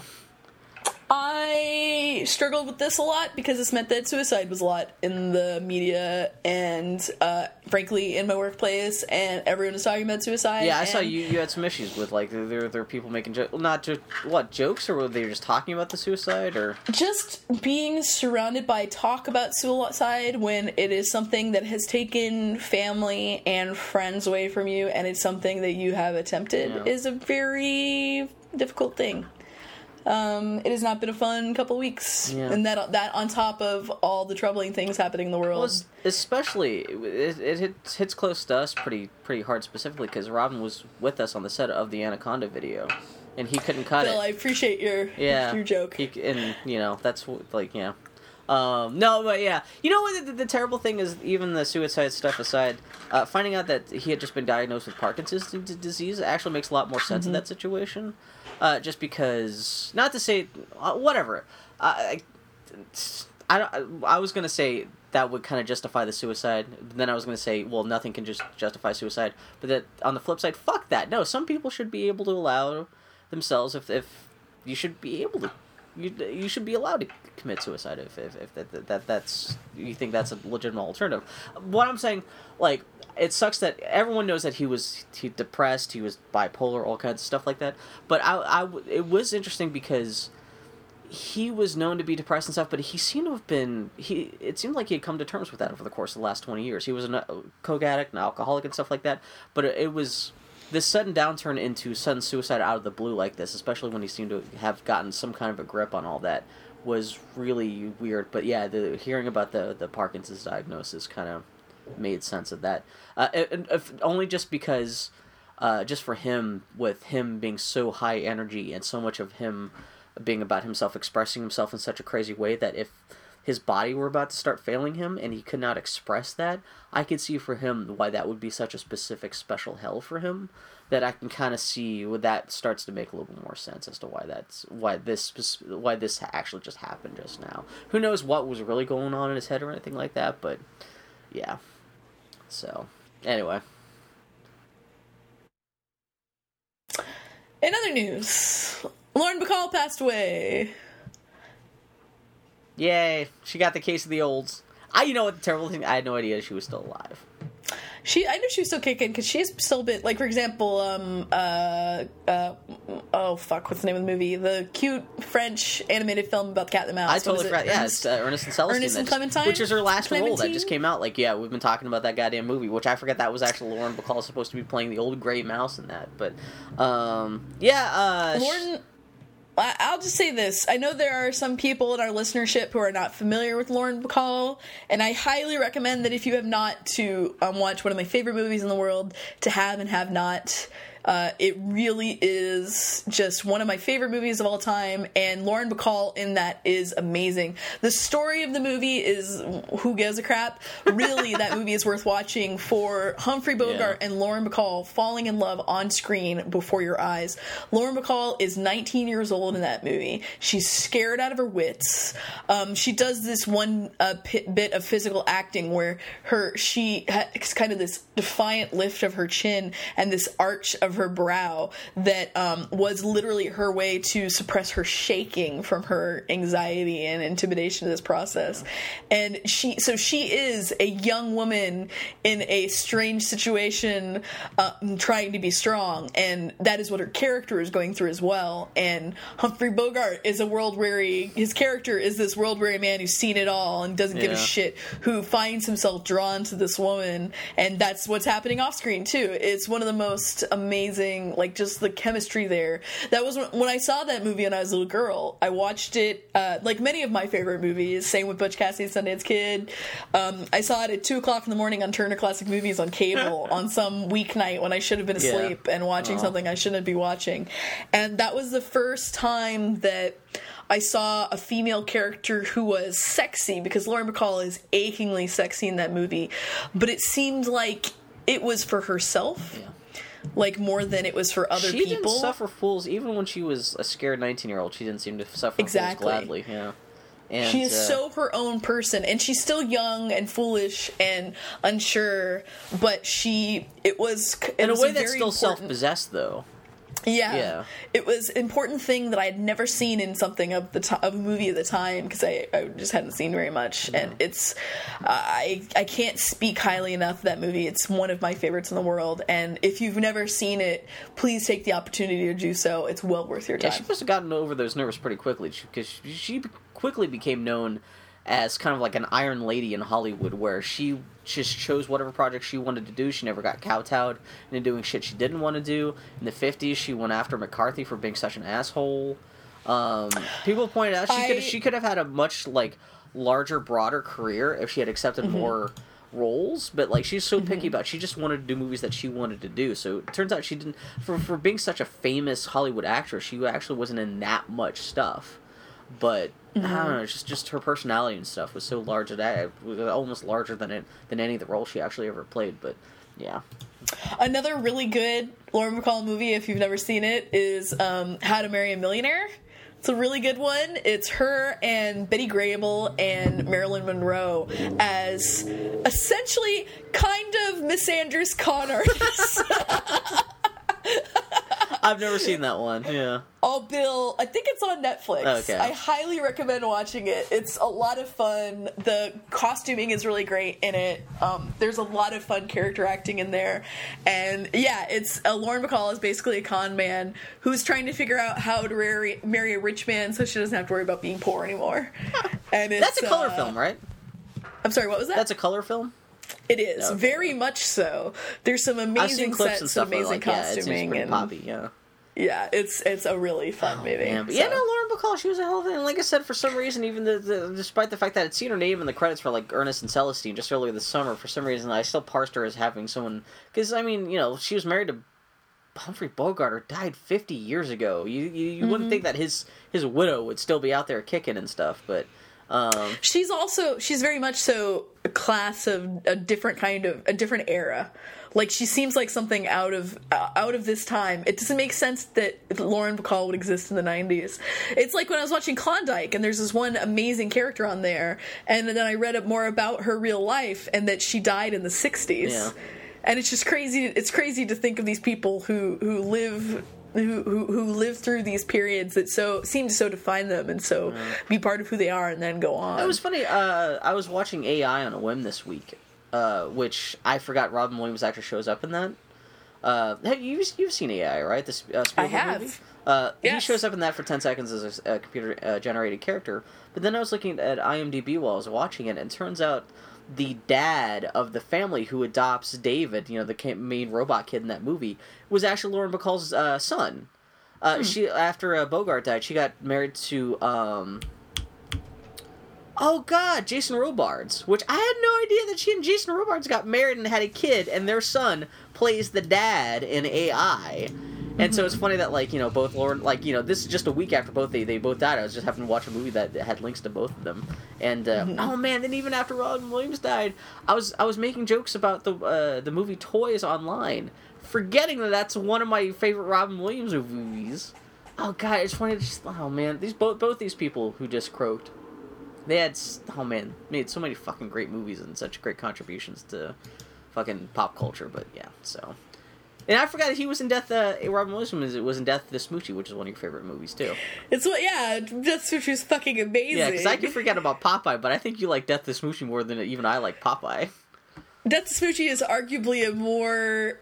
Uh, it's interesting because he plays a manic, forgotten pop Yeah. culture icon. Yeah. So it's it's interesting. Yeah. Who, whose darkness gets to him. The tributes so. to Toys and Death to Smoochy were very few and far between in the last week or two, which kind of bummed me out. But anyway, so but yeah, it sucks to uh, those two people are gone. But man, they left. They both left a hell of a hell of a wake in the world, and oof. Um, so in other news, Dan Grossman left Telltale and is working with uh, Ron Gilbert on a new game. Uh, again, this it's been so long since I wrote this down. I'm not quite sure. Dan Grossman was he the lead on Walking Dead?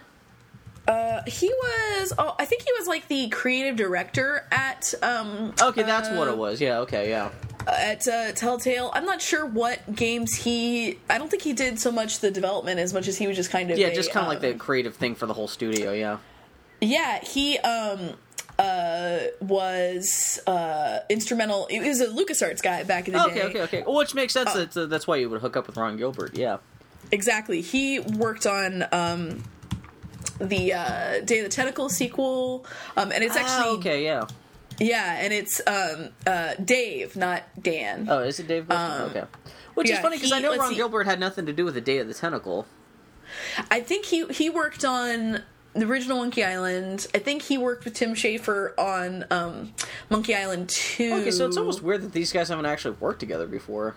I think he worked at No, they have cuz when I think they Ron Gilbert and he left to found Humongous Entertainment. Oh, did they did? And oh, okay. Well, where they did yeah. all the kids adventure games, I want to say. Um but uh yeah, I think I'm pretty sure he was just I want to say he was just like a create like a like a higher up at Telltales. I don't think he was in much of the day. Also, according to Wikipedia, Dave Grossman is an American author who specialized in the study of a psychology of killing, which has been turned to killology. So that guy, he's done quite a bit. Dave Grossman has a great web presence where he posts a bunch of poetry and he does a lot of great, really weird um, Halloween pumpkin carving. So, highly recommend checking out his website and uh, his Halloween pumpkins because they're amazing. Oh, that sounds super cool. So yeah, no, I don't think anyone's announced like uh, what kind of game they're working on or anything like that. But sounds like it should be pretty cool. What the hell it is that they're doing? Yeah. I'm just exciting that it's a time where people can make weird games that they want to make. That's that's a nice thing to do. So in other news, uh, Gamescom uh, happened a while ago. Here's the news from long ago. Yeah, here's friend. the a little little uh, behind the times here, but yeah, we have one tidbit for of Xbox news, and the rest of everything is just PlayStation Four stuff. Uh, the thing that got me really excited was Ninja Theory, the team that did the most recent Devil May Cry game, which was Oh, we're not going to talk about pretty- uh, Tomb Raider. Oh, excuse me, I accidentally skipped over it. Yeah. Uh, the new Tomb Raider game is a timed exclusive to the Xbone next Yeah, Christmas. the rise of the man, rise of the Tomb Rise Raider of the Tomb Raider. terrible title. Especially because that the, the whole the first one was called Tomb Raider. What you do, you just have Rise of the Tomb Raider, and then you have Tomb Raider because like once the Tomb Raider's risen, it's about the Tomb Raider getting coffee. Well, no, because Answering you're like, email. hey everybody, meet the Tomb Raider. Hey everybody, it's time for the Tomb Raider to rise. How can you have a rise? so are you assuming that the people who played the first Tomb Raider are part of an exclusive group, and now the Rise of the Tomb Raider is Tomb Raider kind of me and the rest of the world? Well, no, I'm just saying one cannot. You can. not Nothing cannot rise. You cannot rise in a vacuum. This is the same debate people have had with the, the last two Planet of the Apes movies. Because what, like the last one was wait, so I think the last one was Dawn of the Planet of the Apes, and then the one Yeah. that just came out this summer is Rise of the Planet of the Apes. And so Right. people have taken numbers with like, how can you, how can it rise after it's already dawn? But wouldn't it have to be like What does the sun do after it dawns? Does Anyway. it just sink away? No, it rises. Oh my god! So yeah, this it does not bode well for Xbox. That the only uh, that Microsoft the only real announcement at Gamescom was them just just just that everyone got so pissed off about this announcement. Not just be, not just because that they have a timed exclusive for this Tomb Raider game, but that when they first announced it, they just said Tomb Raider coming exclusively to Xbox next winter. What Yeah. they mentioned to say that yeah, it's only coming exclusively to Xbox for like a month and a half, and then it, Yeah. then, then it'll be out for PlayStation Four next spring. So. Yeah, or not even next spring, spring after next, because like this is we're talking about Christmas of 2015, so we're talking about better part of two years before you're actually going to be able to play that goddamn thing. Yeah. So uh, yeah. Um, so for in PS4 land, uh, Ninja Theory, like I started to say, the folks who did the Devil May Cry game, which was actually kind of fun. It was dumb but fun, and more importantly, my beloved Enslaved Journey of the West, Enslaved. and uh, also Heavenly Sword for the PS. Was that PS? It was a launch game for the PlayStation 3. Yeah. PS3 launch game. Um, they announced original IP for um, the PS4 called Hellblade.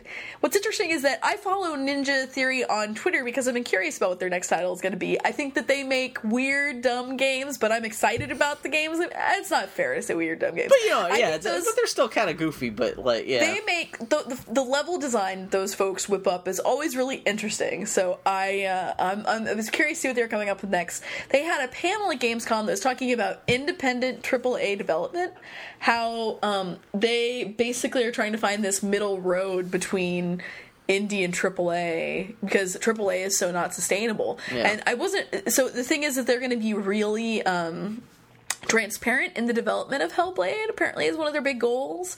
I'm not quite sure where the indie part of it comes in beyond that transparency, but uh, more power to them. I'm glad that they still exist and that they're not still doing mobile gaming because their last game was a mobile game, and I could not care less about yeah, especially because uh, it seemed like uh, the the Devil May Cry game was not really well received. So I'm glad to see that they're still around to like you know just keep on trucking. Um, Which is a shame because that was a dumb game. It was, but there was some really great I don't know inspired how popular it was because all I know is like the Devil May Cry fan base freaked out about it because they redesigned Right. Dante and it was a whole reboot and it was Western style. Why doesn't he not? Why doesn't he have white hair like the original Dante? See, but had they played the game, Yeah, they would I've have seen that like- Dante does have white hair. oh, does.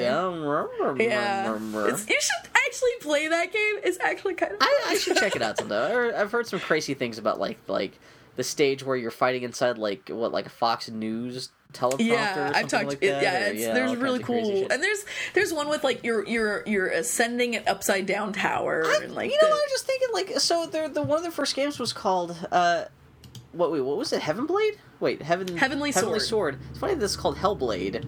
So is Yeah. kind of like the same thing instead of heavenly, it's hellish. I wonder if there's going to be any kind of link there or anything like that. But Well, yeah, a lot of people have said so because the protagonist does kind of. She actually looks like a blend of the protagonist from Heavenly Sword and the sidekick from Heavenly Sword. Yeah, so who knows, Basically, the Gabrielle and Xena of that game. If you blended them, Oh, really? you would get this yeah. protagonist. And I, I got because I do like I was thinking about Ninja Theory this summer, and I played um, D- DMC, and I was like, I'll play Heavenly Sword. I never played it, and I actually have it for PS3, and I uh, been trying to play it. It's pretty rough. It's it's. I mean, it's very much so a launch title. Yeah. But uh, yeah, you know those those assholes. They're they're goofballs, and they're they always bless them. They do put story and character first, and I I want them to continue, even if it's a weird character and a strange story. So, uh, I I want them to keep on trucking. So, uh, Bill, I did not hear the Gamescom announcement related to Dreamfall chapters. Uh, What- there what was no announce? real specific announcement. Just in, uh, they had a montage of games that are coming out for the PlayStation 4 eventually.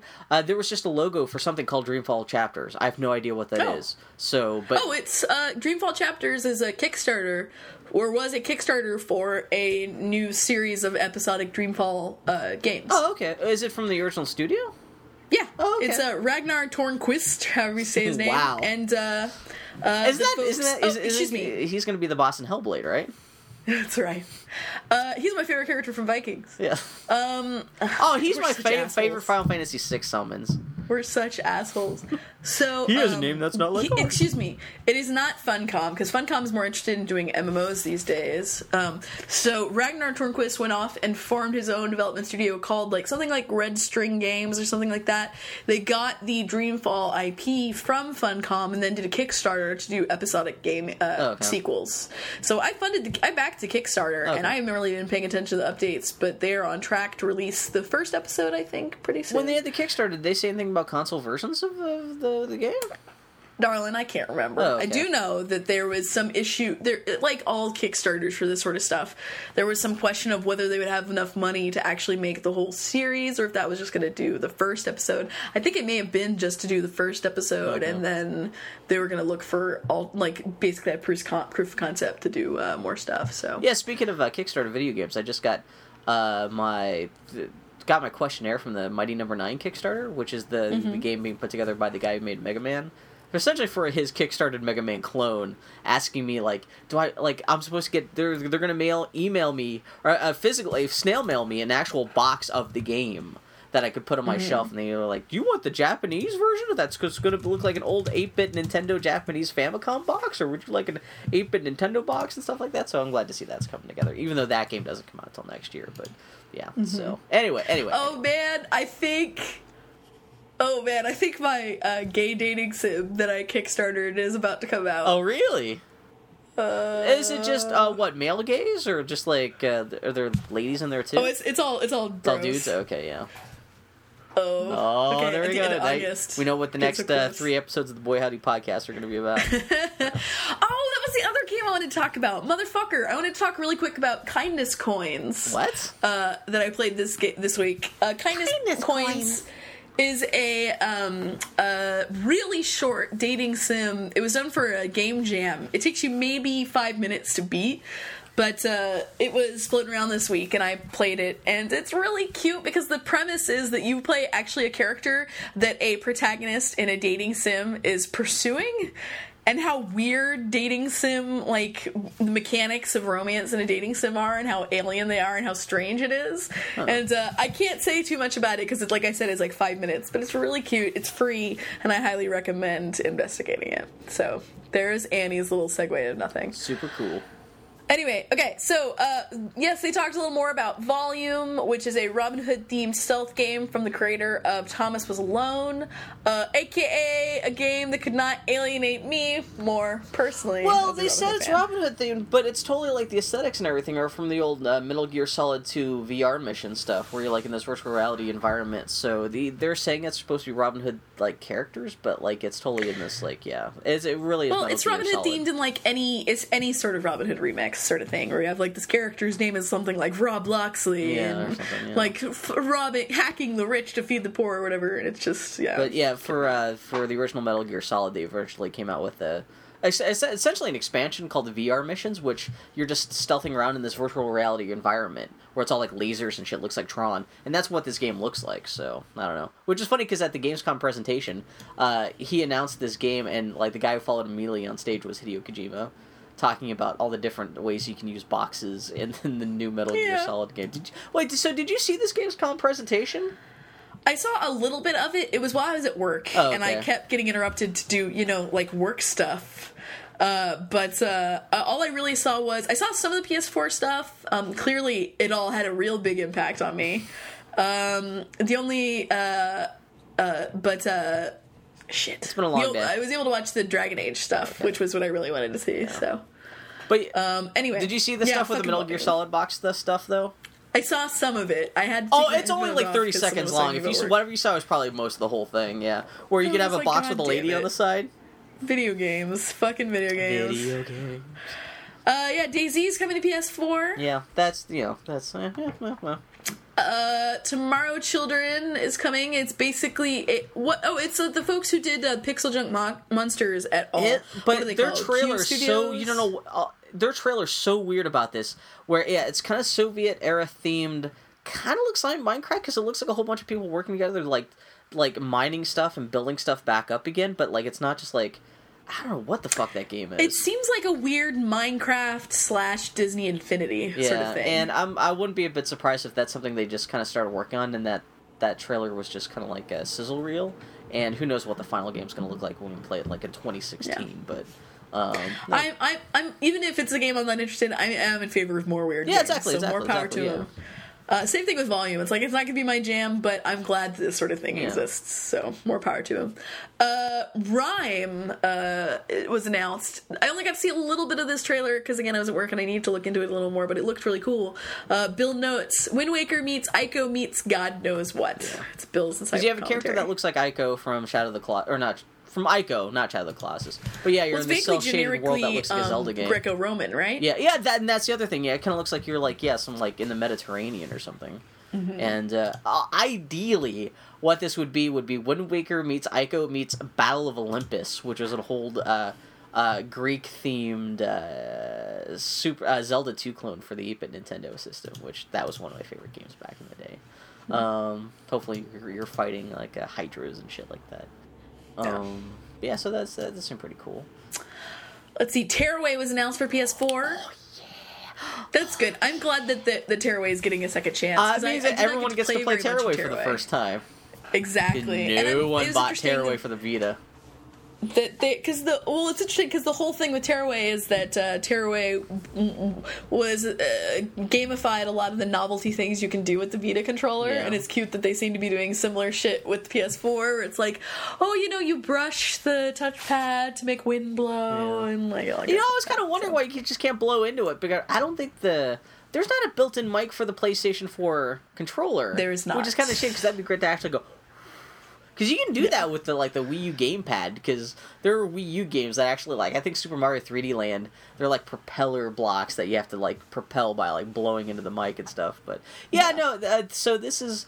Uh, it's supposed to be kind of a quasi remake of Tearaway for the Vita, where they said fifty percent of the content in the game is going to be from the Vita game, but then like the rest of the half of the game is yeah. I it seems like they're just keeping in all the puzzles and stuff that you, that would still work with the PlayStation Four controller, but then everything else they had to get rid of because you know you, it, it was Vita exclusive control stuff like the back back touch screen stuff. They're just replacing with the. I wonder if they can do anything with the PlayStation Four camera with that because that would expand. Well, see, but the But it has to be optional, has though. one. Yeah. Yeah. I'm just excited about a Tearaway game where I don't have to look at my ugly unwashed mug from underlit from below. That was one of the best parts, having your own face as the sun in Tearaway. Come on, I like that. Man, I only played 15 minutes and it was late at night, right before bed, and I'm just like only Oh, underlit. you only played 15 just minutes like of Tearaway? least. Just all chins. Did you not beat Tearaway? I played uh for the third time. I played about 15 minutes of Oh, Tearaway. Tearaway's ending is so great. That's one of my favorite video game endings of all time. Oh, it gets good to know. very goddamn cute. I mean, now I'll buy you a copy of Tearaway on the PlayStation 4 as soon as No, I. I, I think I, I don't know if I borrowed yours. I think I borrowed your copy because it's in my Vita. Oh, okay, okay, okay. I okay. um my my hands really hurt. My hand pain has become a more and more part of my life now. And uh, it's a fun thing. I remember my grandmother had to give up classical piano and painting by the time she was 25 because of arthritis. So Uh-huh. that's my. It's just not hitting me as hard as it her. Thank God. But uh, yeah, with between work and shit, I have to be the v, holding the Vita in particular really knocks the shit out of my hands. I um uh, I got a like fifteen dollar add on thing that helps a lot, but it's still tricky. Foley, thank you so much. Oh, and thank you so much. Thank you, Foley. She brought me more coffee. What a gentleman. What a hunky gentleman I'm gonna marry. If I can find a venue that will take my money that's less than two thousand dollars. That doesn't look like, That doesn't look like garbage. or that you're gonna get murdered. Or there's not jizz caked into the carpet. Oh yeah, I saw you think about I'm the mostly film. concerned about the murder room. yeah, there Yeah. was a murder. I told him about the murder. Uh, so, other news announced for the PS4, uh, like we talked about, new Silent Hill game is from uh, Beni- uh, not Benicio, Guillermo del Toro. Actually, Benicio uh, del Toro. Toro. It actually should be starring Benicio del Toro as produced by Guillermo del Toro. Yeah. and Hideo Kojima. This episode is not going on too long, so we talked about that already. Uh, as Bill notes, Michael Ancel's Neanderthal Simulator 2015. That's Bill's very funny joke. no, that's what it Uh, looks like though. AKA Wild. Yeah, who knows what that game's supposed to be like because Michelle and Ancel's claiming that uh, the game world is supposed to be as big as all of Europe. And I don't know if that they like. I don't know if he's suggesting that the actual gameplay world like would take you as long to get from one end of the world on foot as it would take like you know to walk from the like the tip of Spain to like the southern Italy or what. But Yeah. I I would imagine it's more like uh, uh, like uh, Pilotwings, where like you're flying around all the world, but it's just like it's America, but it's only four feet long. But yeah, so but that's It's- uh, it's it's it's it's funny because I didn't realize uh, part of my connection dropped out was watching the live feed for the Michelle the, the, the reveal of Wild. Uh, I think I think it was Jimmy Pressler or Grumpy Turtle pointed out that um, you could actually play as you're supposed to be able to play as any character, any creature within the world or within. Oh yeah, that was Wild. something Jimmy Jimmy Yeah, pointed Jimmy out. pointed yeah. out. Yeah, um, which that seems crazy, because like there's skeletons and wolves and chickens and eagles and Yeah, so this is from Michael Ancel, who was the what is he the creative director or art director at Ubisoft, who was involved with a lot of the he Rayman created games. Rayman. Yeah, he Yeah. and uh, he's the guy who, who pretty much built the uh, the the two D action platform engine that they're using for like Valiant Hearts and all that stuff. Um, yeah, he, it, was the funny thing they announced that he had actually left Ubisoft to uh, found his own studio, which this is the game that he's creating with that studio. I thought they came out and said that he was still No, he's like he. It sounds like he's still like on the board of direct. Like it's one of those things where they do this a lot in video games, where someone will leave a company and the company will come and say, "Well, they've." They're, they've started their own satellite studio or something like that, but if it does really turn out they they left the studio, but this is their way of just kind of saying like, well, they're still around, they're still advising on projects, but then a year later they come out and say, yeah, they're gone, they're not working here anymore. So Uh, moving away from Gamescom and back in general nerdery, uh, there's going to be a new Power Rangers movie in 2016. and tell me about it because I know how much you love Power Rangers. You know how much I am This- emotionally and personally invested in Power Rangers. This is the bone I throw to everyone who's younger than me because I don't give a shit about Power Rangers, but I thought this would be at least newsworthy to some of our listeners. I was a little too old for Power Rangers. yeah, I was way too old for Power Rangers. Yeah. So No. you're talking to You don't care about punching putty men? I do remember watching Power Rangers though because I remember what was her name? Ursula. Le Guin? There was one lady who was like, she just talked like this. And she Is that the Asian lady? Who had like the big hat? Who's like, yeah, yeah. Yeah. That's literally all I can remember from distinctly from Power Rangers, because otherwise it's just a big Well- blur of big talking ho- uh, head ho- uh, ho- uh, holograph and people in brightly colored jumpsuits punching Well, monsters. when I first That's wrote this down, I just wrote Rita. that there's going to. Uh, Re- Rita was her name. Yeah, wasn't like I Rita. Sar- Sarkeesian? Oh, I didn't realize that's actually a bad joke. No, wait, no. That, that I, I, that, Rita was Rita Repulsa. that's what it was. Okay, yeah.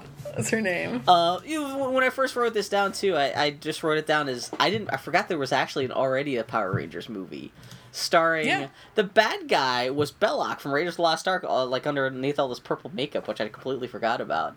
Um, so this is going to be the new live action Power Power Rangers movie. Uh, yeah, it's supposed to be produced by Bob Orci, who like you know co-wrote like all the Star Trek movies and all that shit that's been out in the last like five years. But yeah. Can you imagine being in a? I hope it's his dream job because you can you imagine just being like some dude who's just like a a a, a, be- a freelance dude and he's just like, hey, uh, Bob, uh, do the Power Rangers, Power won't you? Rangers, You're just like, Power and you're like a Flintstones animal appliance. You're like, it's a living. just keep on. this guy's got to be our age or older. So how much does he give a shit about Power Rangers? Yeah. Who knows? Maybe he ran a Power Rangers fan site back in the day. Who This is knows? like him getting a. This is like it's like if you directed the Wishbone movie. God. Man, where's that? Uh, it's not that hard to so, paint up uh, a dog that looked like the original Wishbone. The guy who made Night Trap back in the day and are trying to kickstart an HD remaster of the game for current consoles claimed this week that Nintendo once agreed to publish the half-naked co-ed-filled game for the failed version of the Nintendo Sony PlayStation 20 years ago. Yeah, have you heard much about these guys trying to bring back Night Trap? No. Do you, so do you remember what Night Trap was though? Yeah, it wasn't an FMV game. Yeah, Am with like Dana? Plato, where you're like you're supposed to be like some security guard who's like looking over all these security cameras of these girls who are having this sleepover that are being attacked by like a like an evil SWAT team of monsters trying to kidnap all the girls, and so you're like looking through all these security cameras, and like there's something like you could do you could like by virtue of the fact that you're looking through these security cameras, which each security camera feed shows like you know full motion video of what's going on in all these rooms. Like if you if you see like a SWAT guy about to kidnap a girl, you could hit a button to like launch a thing of smoke and suddenly cut to footage of smoke filling the room and scare away the guy and protect the girl and stuff like it was really fucking terrible. It's kind of a. Br- I mean, for all the limitations of FMV gaming, that's actually kind of a brilliant solution Yeah. to have the fiction of the game be that you are an obs- a remote observer manip- watching. Video. Yeah, yeah, because that's kind of what you're doing as the player, but they're also saying, well, yeah, Yeah. you're just a security guard in an office somewhere, like, with the guy gets with Yeah. a cup of coffee, like, yeah, pushing buttons to save these girls. And so, uh, so I guess yeah, they just launched a Kickstarter so they can create just essentially just uh, go back and just scan the original film footage of all this stuff and create like an HD version of Night Trap. Uh, these guys, uh, uh, even aside from this thing that, that I mentioned in the notes here, these guys don't seem to have any idea how the video game industry these days works because they're not asking for that much money, but they're also just saying like they're gonna put out copies of the game for the. All they say is Xbox and PlayStation. They don't differentiate between the Xbox One and the PlayStation Four. Uh, they have also mentioned that uh, they have since clarified that you, if you do get a copy, if, if, if you donate money for a, a uh, PlayStation or an Xbox version of the Night Trap HD game, you will get a, the game in an unlabeled disc in a white envelope. and they did specify that the games will be designed for the PlayStation 3 and the Xbox 360, but that you will be able to play those discs on the Xbox One on the PlayStation 4. And Is everyone's gonna like, be like just a DVD? this is not gonna what you, you guys don't understand how modern day console publishing works like unless it's gonna be some sort of flash based thing, Well, like is- something that's not. but like there's no way that sony and microsoft are gonna let someone publish an official game for their consoles that is shipped to you in a white envelope on an unlabeled disc that's not how games publishing works these days how how many games have any of us played where you're just like oh this is an official licensed uh, playstation game that just came in this blank envelope in the mail like yeah I'm just telling you, when I hear that information, I hear that it's something you can stick in your DVD player and play. Also, Well, that's well, that's be- what everyone thought it would be because if it's all just going to be video footage, why can't you just do that?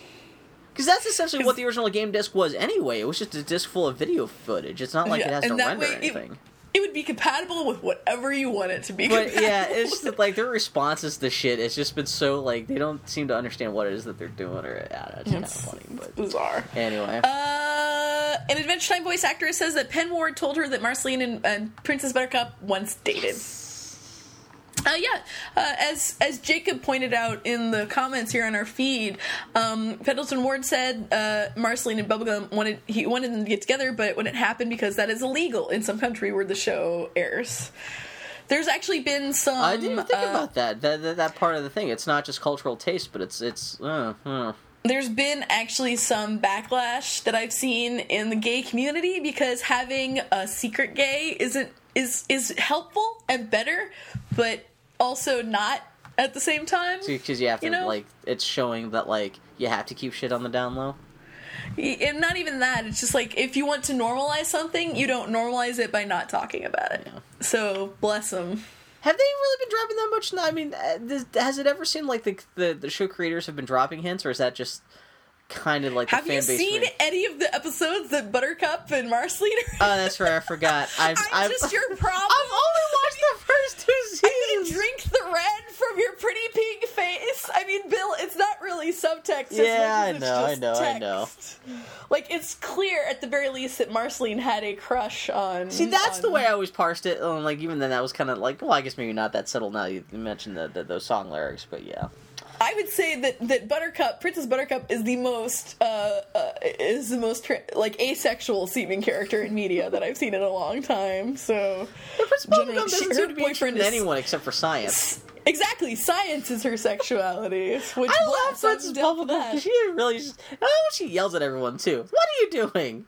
Don't mess with There my science a- experiments. Oh, Princess Bubblegum is a grade A jerk. That's one of my favorite things about her. yeah. Um, there was also a more recent episode of Adventure Time that where it was like, uh, oh, I can't remember what the premise of it was, but yeah, there's like pictures of Buttercup and and, and Marceline in like Buttercup's locker and shit, and it's like, Oh man, that's some- one thing with uh, going back to Gravity Falls. The, one of the big story thrusts is that Dipper, uh, one of the main characters, he's in love with Wendy, right? the kind of older, older lady who runs the, uh, the the the counter at the the Mystery Shack.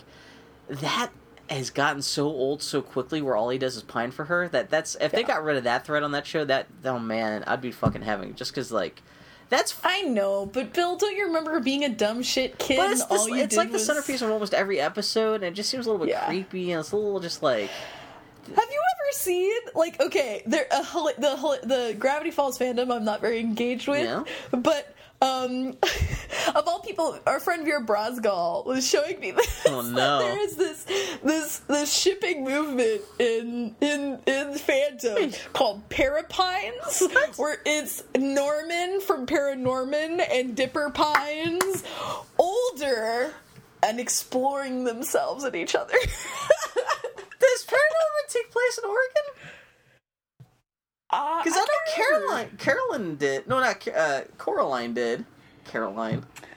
I can't remember, but yeah, it was just cracked They're totally. It's like, because they do both like little. you do you fandom. I can totally see that. Who does who does who does Mabel get hooked up with? I Bill, I don't think Mabel matters in this. in this No, but like if you're gonna pair up Bill, Dipper with that's like somebody, saying if if if Draco and Harry hook up in this fan fiction, who does Ginny show up with? Guess what? That's not priority A in these stories, Bill. oh my god! I saw Anyway, Entertainment um, Weekly had like 25 best characters on television voting thing, and uh, Mm-hmm. uh, Louise. No, no, no, no. Tina from uh, Bob's Burgers got voted as the best character on TV right now, which cracked me up. I was looking at something where uh, it was like looking at it would tell you which has been your most popular tweet on Twitter, Yeah. and I'm quite happy that my most popular tweet on Twitter has been uh, my statement that uh, uh, Tina Belcher is the most important feminist icon on television right now. Which I think is true. She's that weird little girl is the most important character I've seen in media in a long time. Her butts. Oh man. Anyway, what else? Anyway, um, I always say his name wrong, and I apologize, Mr. Copley. Sharlto. I guess so. Copley. yeah. I, I'm terrible. Whenever I talk to Uh, him is at parties, play- I, ju- I just I just say, "Hey, you." he's an amazing actor, and I like him. Um, he's going to play Christian Walker in the PlayStation Only Power Show. Read the rest of it. Bill's comment is that no one is going to watch. No one's gonna watch the Powers only TV show on the PlayStation Network. That is like insta death. That's worse, than, worse than Korra just being relegated to Nick.com. what kills me is that there are characters that I would have him play on that show, and I wouldn't think Christian of him being Christian. Did you see that uh, Christian Shaw's playing uh, Deena Pilgrim? That's a good joke, Bill. It's a really good joke. It's gonna be Maria Bamford. Oh my god! But yeah, I, who knows what the, what they're gonna do with that show? I don't even know who's in He's charge of it. bad casting because No, you need someone. do you need someone who's a good actor because Christian Walker is very much so all about things that are unsaid and unknown to him. Yeah. He's kind of I don't want to say he's a cipher because that's not true, but he is kind of a very quiet character. Uh, but the And- most notable being that Christian Walker's like six and a half feet tall, built like Superman, and that is not what. Well, he's- Charles he's a superhero. Is. Yeah, yeah, he really He's a is. superhero. It's it's Superman lost his powers, then it's like like like Clark Kent may look like a schlub, but he's still a six foot two ripped schlub. Yeah, exactly. You know? Yeah, he's So, got buns yeah. of steel, regardless if they're actually made of steel or not. Yeah. So, so- anyway, But yeah, uh, I don't know. that's- I well, th- that sounds like it's still on track to come out sometime this winter. The the, the Powers TV show. I don't know. We'll see what happens with that. That's, that's going to be interesting, though. I like him as an actor, so I mean, and I'll watch it. You know, I, I'm invested. It enough me out. They did actually announce the casting for Deena Pilgrim, and it is not the what's her face that everyone said it should be Starbuck. She would have been fine, but she's getting too old. Oh shit, that's right. Yeah, because oh man, she that has been ten years since Battlestar started. Yeah. Yeah, Who who did they announce is going to play? Because I'm way more interested in Deena Pilgrim Yeah. than because Deena is Deena's an interesting character, and it's well, she's she's the real main character of the show or Yeah. the, the series. Yeah, Christian Walker's you know he's he's a main character, but he's not the main character. Yeah. Um, Let's see. Susan Hayward. Hmm. Susan Hayward. She's African American lady. That's rad. really? Oh, that's rad. Oh, and she looks awesome. Are you sure you're looking at the right Susan Hayward? Let's. There was a picture of her on the thing announcing it. Oh, that's actually really rad.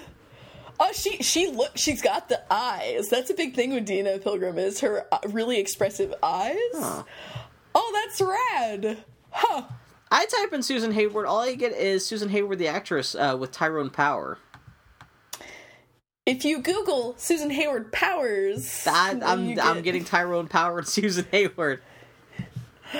I'll uh, take I'll take your word for it. She that's rad. Okay, that- that- I'm okay, actually kind of pretty awesome. excited about that. And she looks young enough, which is good. Huh. Sharlto Copley isn't a bad idea because, like I said, he's a really good actor. Huh. Oh, yeah. That's interesting. Well, they're obviously anyway. casting against type, so who knows? Yeah. Because really, to be to be a convincing Deena, you just have to be a small powerhouse, like just a, a tiny, mighty powerhouse. Yeah, exactly, yeah. So it doesn't really. But Christian Walker is in particular so very much so this Superman motif. You like- have to you have to cast someone who looks good. Well, fucking monkeys. Oh God. Anyway, That is the last uh, issue I read. Was the one that like you were freaking out about? Was all the monkey fucking? It was one of the worst issues. Of I remember living with you. and You got that issue, and the uh, you were just like, "Oh my god!" And you had to show it to me because you were like so disgusted. And I was like, "What's wrong?" And you're like, "Bill, just li- like make. Am I crazy or is this terrible?" And you were, "Oh, Powers is great and awful at the same time. it is one of my favorite comics and one of my least favorite comics at the same time, and many times for the same reasons. Yeah. Uh, anyway, uh, sounds like David Yates, the guy who directed like the last six Harry Potter movies, Bill notes, is also going to direct the. I'm going to say it, Bill, because that's what you wrote. and now you're excited. The first Fantastic Breasts movie. I can't wait for the credit sequence for that movie. It's gonna be like a James Bond thing with just monster boobs all over the place." Uh, so yeah, which is a little movie, man. disappointing because the best thing about having so many Harry Potter movies, well, a they're going to be popular enough that it really doesn't matter who directs them as long as they're an interesting director. Um, so you can pretty much get anyone to direct a Harry Potter movie as long as they know how to make a movie, and it would still be kind of cool. And it's a little disappointing they're automatically falling back to this David Yates guy. Well, I mean, when you think about it, there are really only what three directors for the Harry yeah, because you had Chris? Columbus, yeah, Alfonso Cuarón, and Yeah. I think it was David Yates for everything else. Yeah. which he So makes really, fine, like- but it's kind of they're very kind of workmanly like movies. It'd be nice, especially if you're going to start off a whole new series. If you kind of gave it to somebody new, just to kind of like interject some new life into that situation. They don't give a shit, Bill. They're not trying to make the best And movie this guy- possible. They're trying to Well, make especially more money. this director seems super mercenarial by virtue of the fact that he like once he was like on Harry Potter, he would never leave Harry Potter. And as soon as Harry Potter was over, he was talking about how much he was going to reinvent Doctor Who and he was going to make a live action Doctor Who movie, despite the fact that he had never talked to anybody who was actually in charge of Doctor Who. It's the point that even Steven Moffat had to be like, "We have never talked to this guy." About making a Doctor Who movie, I don't know what the hell he's talking about, but he was still convinced that like, oh, I'm gonna make a Doctor Who movie. Like he's seems kind of the kind of guy who's anxious to like uh, just attach himself to a big thing that's gonna make sure he gets paychecks. So I don't know. David Yates just there's something a little greasy about that guy, but I don't know. Whatever. So I think he did a fine job getting good performances from all the people in the last couple of Harry Potter movies. yeah, so man, have you seen Daniel Radcliffe talking about how embarrassed he is by his acting in the first like five Harry Potter movies? Where he's like, I think by the last couple ones, he was, like, oh, I thought it was, I, I was tolerable, but yeah, he says he goes back and watches like, yeah, like like Prisoner Azkaban. He's just like, oh my god, I'm so fucking. it's terrible." hard when you're a kid, man, and you're learning your craft. Well, that's what he's kind of saying is like he's not like being too hard on himself, where he's admitting like I was twelve, I didn't know what I was doing, you know. But he especially like when he's like against all these other like older British actors who really know what they're doing. It's like he he, he feels really embarrassed that he sticks out like a short uh, sore thumb because he's just sitting there goggle eyed going, "Oh my god, the mirror of Erised." Yeah. no. Oh, Harry Potter. Uh, and finally, OMG, Bill notes, the Mythbusters are breaking up. Did you hear about this? That's right. It was announced this? week that the Discovery Channel is retooling the Mythbusters formula, a Mythbusters formula, after 10 years. And the Mythbusters B team of, uh, what is it, Cary Grant and, And um, Tyrone? Grant? Grant? Grant. Yeah. Wait. Oh, Cary Grant. Cary Actually, Grant. My yeah, Cary Grant and Grant. No, Cary it's Grant and Ca- Grant. Kari. Carrie Byron.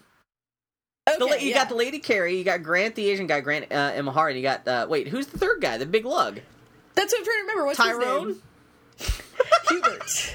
Anyway, That the guy B is team. kind of. I don't want to besmirch him, but he, you could kind of like. He's the one guy on that show you kind of get rid of, and no one really noticed that much. But Oh, I disagree. no, I know think he's Grant, part of the B team. He was, yeah. I think Grant is the best of For the B someone team. who hasn't had cable in the last ten years, I have managed to see a hell of a lot of MythBusters enough to make note of this on this thing. Yeah.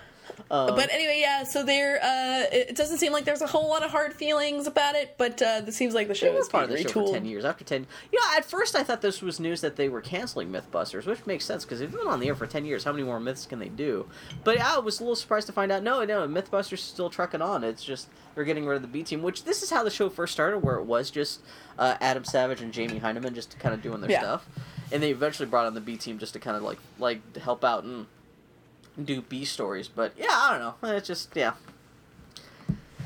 Ah, I'm sure those guys will land on their feet. What with because they all have careers. They they all have jobs that they're doing when they're not working on MythBusters. Grant Imahara Right. is a special effects guy. Kari Byron, she's an artist. I don't know. Tyrone does something that Tyrone likes to do. This is More power this is to our him. high energy ending of this episode. So hey everybody, yes, this was the Boy Howdy Podcast. We're um, at Boy Howdy Podcast on Twitter. Howdy at boyhowdypodcast.com is a good way to get in contact us. We're uh, boyhowdypodcast.com. If you're really desperate to hear something I did in the last two weeks, uh, I was a guest on a friend of the How podcast, Clammy John's and RJ White's Columbo themed podcast. One more thing, uh, we had a really fun time. Me and Brenna from Ladylike Book Club were on and had a really fun time. So if you, I highly recommend How a listen, even if you're not. Columbo? I well, like I said in the podcast, uh, I never, I don't think I'd seen an episode of Columbo since hitting puberty, so Yeah, me it was neither, a lot of fun. So uh, yeah, I highly recommend giving it a listen. We had a lot of fun with good old Clammy No, no, John. it is also telling that you were the one person from Boy Howdy chosen to be on this podcast and not me. I do not blame Calamity John for saying, "Hey Well- Annie." No, he actually invited us because he wanted to do. Um, he wanted actually to have all the ladies on it from the Lady Like Book Club. Oh, really? Uh, yeah, that was what it was. That's why it was me oh, and so Brenna. he doesn't even know about the boy. So I Bill, still did you actually listen? You clearly you did not listen to this No, no, because no, no. we open by identifying ourselves from the Ladylike Book Club, and we talk about Ladylike. At no point do I even mention Boy Howdy. Annie, no, I'm, I'm oh, yeah, no, that's totally fine. Keep on offering Annie that we'll kill the Boy Howdy podcast so Annie can finally do the video games podcast with Conley. Oh my god! No, that's this that's week great. has been so wait, so this week was just you and Brenna then? No Foley. to do. I'm sorry, what was that? So it was just you and uh, Brenna, no Foley or no, no Conley?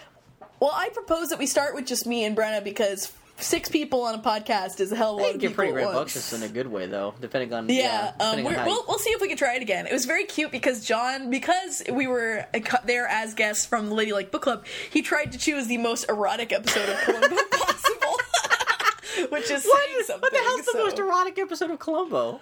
Why, Bill, listen to and one more thing, the Columbo podcast, And One More Thing. Uh, starring Calamity John and R.J. White, and find out. Is RJ is- White? Isn't that the guy kid who played the son on Breaking Bad? Yes, I could swear to God that Good that kid's name. Bill. Anyway, friends, thanks for listening to our Way Too Long podcast. We'll talk to y'all next Merry week. Christmas, guys. Bye. I love you. Sweet pea. Everybody needs to have somebody, even if it's only me. So stop your crying, sweet pea, and try to go to sleep. I don't know how you got here. I don't know if you cares. You could have come from heavens or a typhoon anywhere. Well, me, I came from heaven of Carolina La Lagoon. And I was told me mammy gave me up in a typhoon. But don't you cry, little sweet pea. You and me, we's both the same. And the biggest tear I ever seen came the eye of a hurricane. Go to sleep, sleep, sleepy. Tell me what you see. And someday when you're older, I'll tell you all about me.